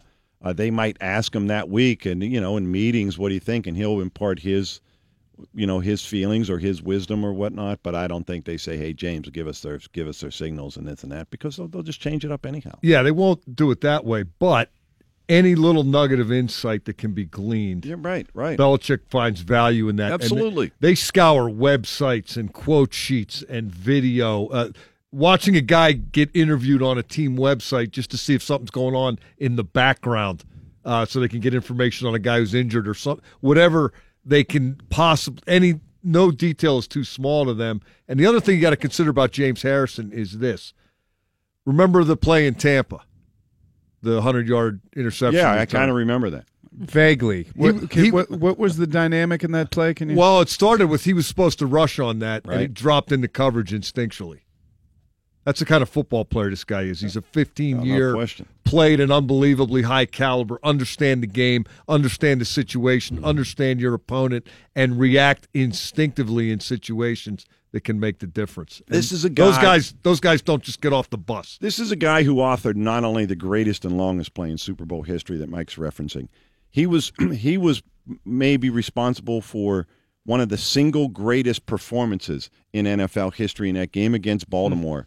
Uh, on that uh, that night game, he had three and a half sacks, three forced fumbles, and an interception. Most of those in the first half. And that was the leaping return game. No, no, the leaping return was over uh, LaDainian Tomlinson. Oh, that's right. Uh, that interception, Oh, yeah. that 33 yarder, which is one of the great plays, too. But that game against Baltimore is one of the greatest performances in NFL history. This guy. I don't think his legacy is going to be tarnished. But I think, I don't think there's any question at the forefront of this is a psychological ploy by the Patriots. Like, okay, you know what, James? We'll take it. We'll take your great start. And, and no, you know, boop, boop with them. I'm so pissed about this. Oh. It's nice to see you guys back. Oh. Yeah, I love Uh, being in here with Val and Mike, be but it's not the same when you two aren't. No, yeah, right. We stink to join up. yeah, it smells worse when we're in Yeah. here. Only one way to figure it out, Mike, and that's to make it to New England and take on the Patriots. Oh, that's happening. You know it's happening. Oh, I can't. This season has been so drama filled. It's divine intervention at this point. Jerry D, thanks so much. Yes. What do you got going on? I got nothing now. Because Now you got a nice quite- off well, week. I Steeler Nation Radio went today and then Friday and then Monday back at the bottle shop. We haven't been there in about three weeks because of the holidays. And then we have Stephon Tuitt, as you know, every Tuesday night, which we It's a really great show. right Boy, here. is he Yeah. good, huh? Yeah, he really is. He's a good dude. He's a good player, and yeah, he's. uh, You're not going to jump on it. a plane, get down on Myrtle Beach or something, and Nah, go golf? You know what? I can't lose my focus. But That's as right. soon as that season ends, Yeah, buddy. I'll be heading south. trust. Attaboy. All right, quick break. We'll be right back. Mike Prisuta and Mark Madden. DV. Tom. DVE. Mike Prisuta with your sports right now on the DVE Morning Show. Mike. Sports is now brought to you by Panhandle Cleaning and Restoration. If you've been paying attention at all since Mike Sullivan took over as the head coach of the Penguins, you know what his kind of commandments of hockey are. He talks about them after almost every game, after about almost every practice. You hear him talking about uh, go to, the right way. and what's that involve? Go to the dirty areas. Get your nose over the puck. Be on the right side of the puck. Be tough to defend. Get bodies and pucks to the net. All these little boxes that they're supposed to check each and every game. And if they do that, the majority of the time they're going to win. Well, one of them that uh, he doesn't talk about uh, maybe as much as the others is pushback, and that's when when a game experiences a shift in momentum. Sullivan is adamant the Penguins have to do something to go ahead and shift it back the other way. If a team starts to get the upper hand on them, you got to you got to do something to take that away and get them back on their heels. And uh, what did we see last night in Philly. The Penguins get the first goal in what at the time was a scoreless tie. Phil Kessel on the power play at 9:35 of the second period, but the Flyers counter with a nice tip-in goal at 10:29. So now all of a sudden it's 1-1. The crowd's juiced. Philly's got the momentum, right? The Penguins respond with Ryan Reaves at 11:09, Conor Sheary at 11:49, and Tom Kuhnhackl at 13:26. Bang, bang, bang. That's what you call pushback. That's what you call taking the momentum and turning it up on its ear. I And- drink your milkshake. and the game uh, was pretty much over at that point. They shut it down in the third period and cruise eventually to a five to one victory. It was kind of game that uh, the Penguins consider themselves capable of playing when they're at their best. Kind of game we haven't seen from them very often this year, and the kind of game that maybe you can perceive as a turning point game for the Penguins. Mike Sullivan won't go uh, toward that last point just yet. He liked what he saw last night, but he needs to see it more often. Listen, uh, we're, we're trying to win the game right in front of us. You know, there's a, there's a lot of hockey left, so we're just trying to get better as a team. We're trying to win that game right in front of us. We'll see where it goes. Yeah, we've been down this road a couple, three times previously this season where the Penguins Penguins had been struggling, then they look good. You think, okay, now they've they've pivoted. That's a corner that's been turned. They're not there yet, but Ryan Reaves, who uh, believe it or not, had a goal and an assist, but no fight. He too missed the Gordie Howe hat trick. He thinks that uh, last night is definitely uh, a performance the Penguins can build upon. I mean, it's definitely a confidence booster. I think uh, we, definitely needed a game like that where you know the offense is clicking, we're playing good defense. Um, you know, it seemed like almost every every part of our game was clicking. So um, it's something to build off, but uh, you know we got to string a couple of those together now. Yeah, they've got uh, Carolina, the Islanders, and Boston coming up. Carolina here Thursday at the Islanders Friday, and Boston here on Sunday. Carolina currently the second wild card in the Eastern Conference with 44 points. Then it's the Islanders with 44 and the Penguins with 43. So clearly, all they have to do is treat the Hurricanes, Islanders, and Bruins as if they were the Blue Jackets and the Flyers, and the Penguins will be fine. You know, you, you want to bury your rivals. And, um, you know, I, I think the last couple of rivalry games we, we definitely got up for. So um, that's a good start. The next couple of weeks are huge for us. We play a lot of uh, divisional and conference uh, teams, and uh, you know we're, we're at the bottom looking up right now. So uh, we, we got to put a couple together against teams that we're chasing for sure. Three more injuries last night. Carter Rowney, Brian Dumoulin, and Tristan Jarry all left the game injured. No update on those guys uh, last night from Sullivan in terms of their conditions, and no practice today. So stay tuned on that. Penn's hosting Carolina on Thursday. They looked like the Penguins last night. That's a, that's the simplest way I can put it. Uh, you know, reserve uh, a little excitement there, given that the Flyers aren't exactly tearing it up either. Well, eight and four in December. The Penguins' New Year's They had one- resolution was to turn it on. And the Flyers had one point fewer than the Penguins at that juncture, so now they got three fewer. Activate the streak. Well, yeah, to your point, one hot month sets the tone for them, and uh, if they can do it in January, all the better. Yeah, then you. Job one right now is going to be solidify your playoff spot. Just win enough in a, in a relatively brief period of time to get yourself in the middle of the pack or toward the top of the pack instead of down at the bottom. And then The you- Pens are worrying me right now because I have an inability to muster up anxiety about them not playing well or anything, and I didn't think that that was in me. I thought every year I'd just be like, "Oh God, what are they doing?" Well, maybe part of the problem is they have an inability to muster up anxiety in themselves.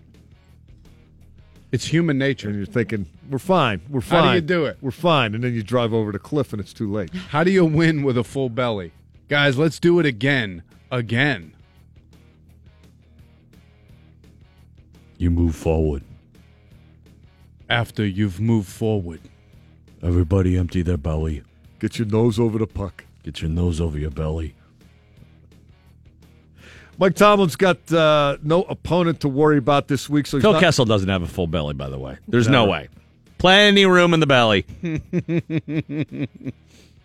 Uh, no opponent for the Steelers to worry about this week, so they're not going to worry about one. A little self evaluating, self scouting, and just double checking on the part of the Steelers this week. Tomlin explained yesterday. Want to make sure they got the right guys in the right spots and that they're doing the right things to give themselves the best chance. Then next week, they will turn the page to either Tennessee, Kansas City, or the Jacksonville Jaguars.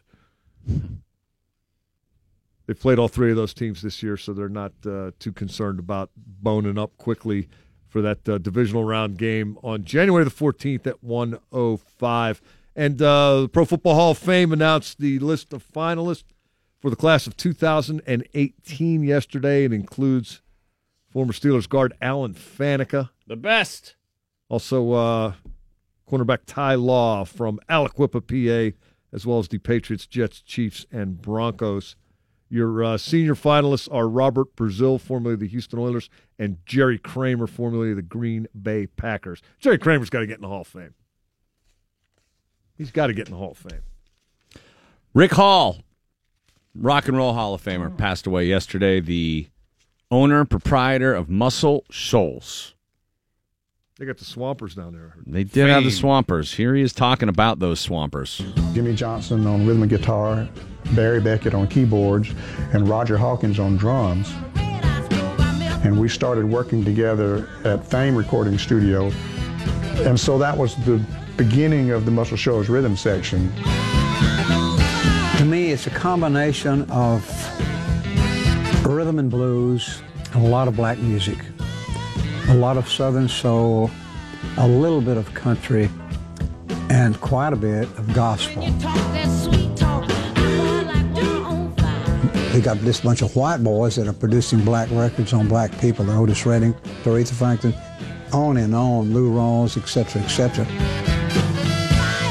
It was basically, let's go to Muscle Shoals. They're, they've got this movement down there, and all these great musicians uh, are coming in from all over the country. From all over the country, all over, All over the, the world, Yeah. it was uh, unbelievable.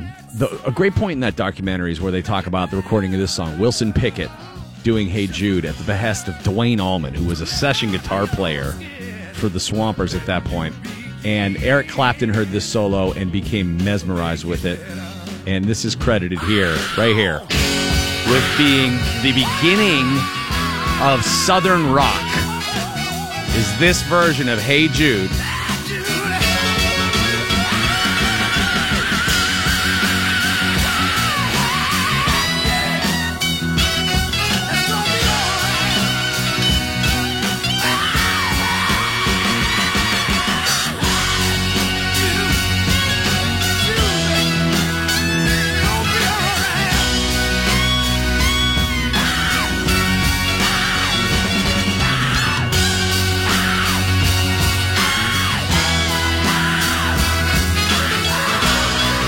The rest of the Swampers had gone out for lunch.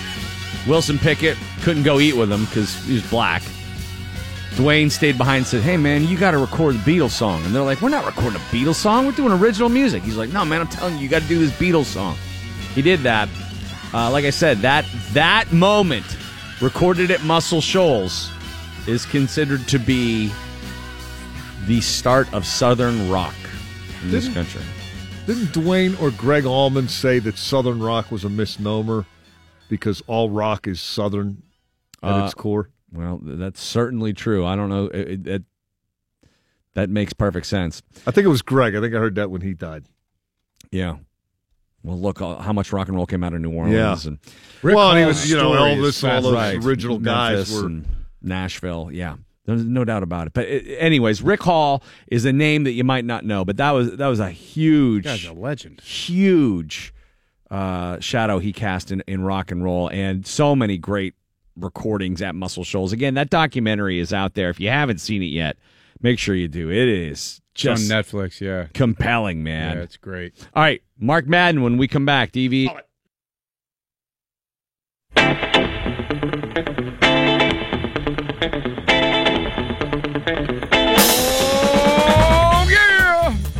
The DV Morning Show, and Mark Madden uh, from 1059 The X is joining us. Happy New Year, Mark. Happy New Year to all. Yeah, you're brought to us by Matt Mertz Plumbing. Happy New Year to them. Happy uh, Matt Mertz New Year to you. Uh, all right, so so much to talk about. It was uh, a pretty eventful holiday. It really was. It was tough for us to be off. Again, it seems like anytime we're off the air, a bunch of stuff happens. But uh, the James Harrison thing has been front of uh, mind for us because we've only had these two days to talk about it. Because I'm, I'm, just pr- about tired of it, but it's not going away anytime soon. it's no, and and I'm wary of uh, the audience. Are you know, I'm worried that they're a little you know oversaturated with the talk but i still am coming to terms with what happened there i know you're no fan of james harrison but to me i think that this might be uh, a move that the steelers are going to regret i I- I don't think they already see, do I don't of all see- the noise. yeah well i don't see how you do anything to make your enemy stronger Well, I'm not sure how much he's going to help them, uh, especially by the time it rolls around to presumably Patriots against the Steelers in the AFC Championship game. The guy's 39. He got the two Rudy sacks uh, against the Jets at the end of the game. uh, but but that might but why been gamble on that when there was no need no, no, to no. Th- That's the point I'm coming to. Here's what I'd have done. Once he started creating commotion because he wasn't getting what he was promised, like like like it's little league and he was guaranteed three innings, which is just so childlike on his part. It's pathetic. But but once he started causing trouble, like falling asleep during meetings and leaving the stadium once he was uh, inactive, they should have said, James, technically you're still on the roster, you're still on the payroll, you're barred from the facility, go home. That's what they should have done. They should have got him off the team, but not let him go to New England, and that would have been the way to do that. Then, uh, of course, at that point, they would have been, you know, really uh, flayed by the by the public by Yeah, there would have been a internation flare-up for by being disrespectful. But uh, respect's a two way street, and Harrison has defecated all over the logo that gave him a chance when nobody else would. Now, Eric Fisher cannot block James Harrison. Can Alejandro Villanueva? Probably not. Do you think that that was the main motivation for the Patriots to pick up James Harrison because they knew that they I- they were going to have to face? I think Kansas City Belichick again? did it to create noise here in Pittsburgh.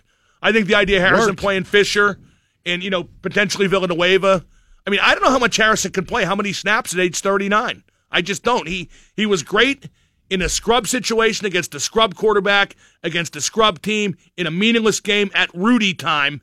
I'm not sure that proves anything whatsoever. We we we always got to remember He played 30 snaps, though, right? good for him. We always got to remember the Steelers saw him practice every day and didn't think he was good enough. Yeah, actually, they didn't. What do you mean? He didn't Wasn't practice. practicing.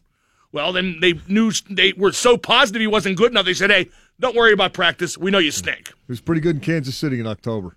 Yeah, that uh, again, that's taking a microcosm and blowing it way up, Triv, way up. I'm just saying he was pretty good in October. Now it's January. He was pretty good back when he ran the ball back 100 yards too. So I don't know why they took the chance. I just don't understand. no, no, understand. no. I, I, I would not have let him go. Don't I would have, I would have it. just said, "You're done. Go home." Blah blah blah. Nice knowing you, and not let him go to New England. Does this have the effect of galvanizing the locker room for the Steelers or sowing another seed of doubt? Uh, I think it galvanized the locker room. Certainly, Uh, you know, like I was talking about this with with Triv over a couple Coors Lights after the Robert Morris hockey game a couple nights back, and the Steeler locker room didn't care till he went to New England. Once he went to New England, it, it became traitorous because they're. I don't, I don't want to say, Mike, you know better than me. Is it fair to say they're obsessed with New England? Oh yeah. Okay, well then this might have increased that obsession. Whether it affects the outcome of the game, when they play, if they play, I don't know. Should Todd Haley not drink at downtown bars where Steelers fans are congregating? Or Yes. is he allowed to have a life and go wherever the hell he wants? He's allowed to have a life and go wherever the hell he wants. Now he has a broken hip. So Is it a broken hip? that's what I'm Where's told, the yeah. best place to go drink with a broken hip? Well, if if you're in Vegas, you want to gamble, they have those like low tables. Yeah. which which I sit at those just because I'm fat. the rascal scooters pull right up to them. No, no question. Yeah, those are good ones.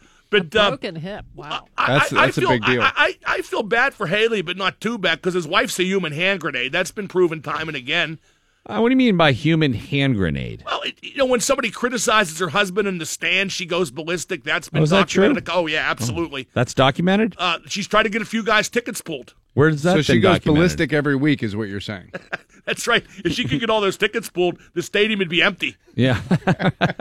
But, uh, but you know, but, but I, I think it's fair to say that going to a bar by Heinz Field after a game on New Year's Eve was ill advised for Todd Haley and his wife. I, I think anybody would dispute that by saying, "Oh, he can go anywhere he wants." Yeah, he can, and then commotion might follow. Mm-hmm. I mean, what what happened when you consider where he was, and you know what was going on, what you know time of night, New Year's Eve. What happened was hardly surprising. Uh, he broke his hip. How the hell did he break his hip? He apparently the story I get is he got tackled by a cop when they were trying to like you know intervene. They were they were they were they had a problem with his wife. He intervened and he got taken to the pavement and broke his hip. Oh That's what I'm told. man, Did the ball cross the plane? He did not survive the catch. he did he survive? or the ground. Yeah, right. Better Val did not survive. his the hip must have been in bad shape. Well, you know, there's a theory. You know, how- Either he hit the ground really hard or his hip was ready to go. Well, Ben, I've always been told Ben would rather have him in the press box yeah, than on the sideline. Mike, is that right? Yes, it is. Uh, maybe it was Ben. yeah, it So might have been. So you been. think Or Ben somebody Tonya paid by Ben. Hardington? Yes, Ben. right, Ben Tonya Hardington. Has anybody seen Galula or what's that guy's name? Jeff name? Gillooly. Jeff Gillooly. Yeah, so uh, no, it, it- it's just you know, if he was going to be on the North Shore after a game on New Year's Eve, he should have been in Hyde Park.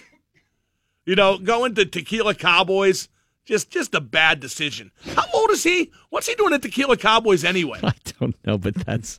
I don't think you're going to get a sponsorship tequila? there anytime soon. Wild guess. Yeah, I guess he likes tequila.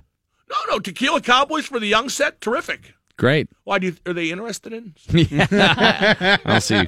So let me ask It's you. a great place. All right, of all the dramas this year, uh, and the Ryan Shazier injury excluded because you know that that's sort of There that's have been uh, so that many dramas serious. I've forgotten half. we of. ran through them this morning.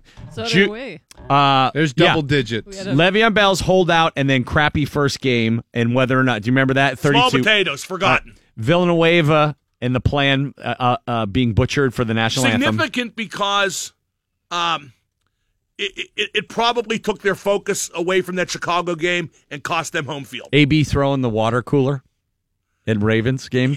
In in retrospect, insignificant. Ben, maybe I don't have it after Jacksonville.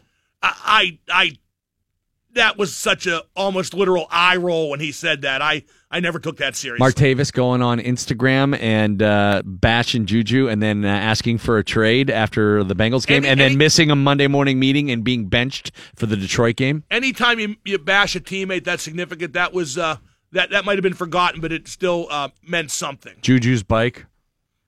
Funny. Todd uh, didn't yell at Ben on the sidelines. He was yelling at Danny uh, Danny Smith. Smith. Whatever. Uh, Juju, the impressed. the Bengals game. I mean, the, like, like like I said, the Shazier hit or injury notwithstanding, Right. Juju's suspension, uh, the Iloka hit on AB. Um, Juju's suspension was. I mean, th- that was a big deal because of who he hit. right. You know, and, and it it was like it was like one situation where Steeler Nation stood as one and said, "He got a game for that. Okay, maybe that was kind of worth it." Karma, the karma comments from AB that he uh, caught flack for. Yeah, I'm not sure AB's too Mike concerned by that. Mike Mitchell's locker room rant after all of that. that was great. Yeah, I that enjoyed was that, just a great awesome. deal. yeah. I Uh, mean, then he got you know. He, he, he's been burned like toast ever since, but then James Harrison. Uh, you know everything we've been I talking think the about whole there, Harrison and- situation, from beginning to end, when you hear the whole story, like the, you know, falling asleep in the Barca lounger, you know, part of the problem with with that whole thing is, uh, Triv, correct me if I'm wrong here. Is Joey Porter a coach or a mascot? He's a coach. Really? Seems like he comes off like, like a cartoon character to me. You know, you're getting Terry Bradshaw-ish there. And, and I wonder if uh, if Harrison took him seriously and if that somehow didn't play into this. In No, the fraction. reason he was snoring in a Barca lounger during meetings and stuff is because he was being petulant. He was saying, "Well, you're not going to play me. I'm not going to prepare." should have, That's been, should have been kicked out of the meeting. Should have been sent home right then and there. well, I think. he- Yeah, I'm not sure why he wasn't disciplined, or maybe he was, and we just didn't Well, know you know about what it. part of the problem with the whole Harrison situation is? Tomlin's always been his buddy. And then when it came time to be his coach and not play him, Harrison said, What's going on, buddy? What about what you promised? And then the Todd Haley incident. I mean, I think the one that's going to have the most impact is going to be James Harrison. I mean, it, it can't not by virtue of the timing of it. Yeah, but but don't you think some people think it's inevitable that the Steelers will play the Patriots in the AFC Championship game, even more so now because of Harrison? but maybe somebody will upset somebody now. Wouldn't it be great? Don't don't forget paper rock scissors. Paper rock scissors. New England always beats Pittsburgh. Pittsburgh always beats Kansas City. Kansas City always beats New England. Uh, uh, Kansas City's won four straight. They've gotten it together. If they get past their wild card game, I'm not saying they'll beat New England. I bet it's a game. I mean, they beat them handily to open the season, but that seems like it's last a million year. years ago. Yeah. Double M. Hope you had a good. Todd Uh, Haley could walk then. did you have a good holiday? Did you have a good No, holiday? no. I just was. I I pretty much. Uh, You just worked right through it. I was in. I, I well when I was in Vegas, I was sick almost the whole trip out there. Then I came home and went into seclusion in the West Wing. You, I, you were sick out in Vegas. yeah, a lot of time. Yeah. What what happened when you got Uh, the flu? chest cold. Ah, it's the worst. Did you do your show from Vegas? I did a few. Yeah. I Yeah. did a few. Uh, See any good shows? I saw three Vegas Golden Knights games. What a story they are. That that is mind boggling that they're an expansion team And they're awesome. where they're I, right. Well, I like the, you know, and I know Wyshynski has said this, but it's a it's a popular theory, and it makes sense. The teams are going out there and getting loaded, well playing deep, hurt. Deep analysis by him. I I I know you hate him. I don't even think about Yeah, him. they're pretty good on the road too. They're just pretty good. You know, but here's the weird part about it. I, I've seen some people say by way of revisionist history, well, you look at their roster, you should have known they'd be pretty good. Right. I should have known that William Karlsson, who was on the Columbus fourth line, would lead their team in goals right now. I should have known that. Well, if you were good at your job, you would. Who said I was good at my job? Barstool Sports. They that said you're story great. is so unbelievable. I'm still not believing it. I, I know. Like I'm waiting for them to lose 12 in a row. I, I, I, right. I pick up the paper every day and I see they win, and I go, shouldn't they have lost like eight straight by now? Yeah. If and, and they may yet. if the Penguins, you know, I know last night was encouraging. If they continue to falter and uh, you know either don't make the playoffs or get knocked out early, the fan base will go so hard rooting for the Knights. Oh, here you mean yeah? Oh my god! Because of Mark. It will be the it will be huge in this town. Yeah. That'd be. I mean, I still think the Penguins will. That would actually be the best scenario. Do you think he's been their most valuable player and the the, the main reason for their he's- success? yeah, he's hardly played. He's, been, he's been hurt too much to say that. He's done well lately, though. Um, who their MVP is, I don't know. I How mean, about the uh, fourth liner from Columbus? It's their leading scorer. you know, probably James Neal, honestly, Nealer. because he's second in goals. I think he's first in points, and he's a constant threat. Are they actually getting effective play out of to other people's wives. They're getting uh, they're getting uh better than they thought. I'm sure, better than I thought. I mean, like I look at a guy like Deryk Engelland, who was like such a jabron here, Yeah. and he's playing for them, and he's a legitimate top four defenseman matching up against Sid and doing good. It's like I was talking to Fleury after the game out there, and I go, "Hey, how about Engo?" And Fleury's eye- eyes lit up. Goes, "How about Engo?" He goes, "Remember him in Pittsburgh?" He goes, he, he was okay then. He goes, he's unbelievable now. And maybe that's what it took. Maybe he's a microcosm uh, of why they're doing so well. Uh, Double M Mark Madden. Check him out uh, each afternoon on 105.9 The X. Always Broadcasting live from Tequila Cowboy. I wish Yeah. Broken hip. I could Ugh. fall in the exact same spot. This- I wonder if there's a chalk outline down there. You, you know what it kind of reminded? You know what the whole thing I bet was a lot like. Remember in Godfather 2, I think it was, where Fredo's wife makes a scene and they have to drag her Yeah, out. I, I bet it was a lot like that. oh, God. All right, tomorrow on the show, more stuff. Michael says you have to take care of this, or we have to. I'm finished. You stay classy, Pittsburgh. Don't touch your face. I got him tight, Pittsburgh all day, baby. For now, you guys call me Ronald. Would you not eat my pants? Ronald. Ah! Mm-hmm.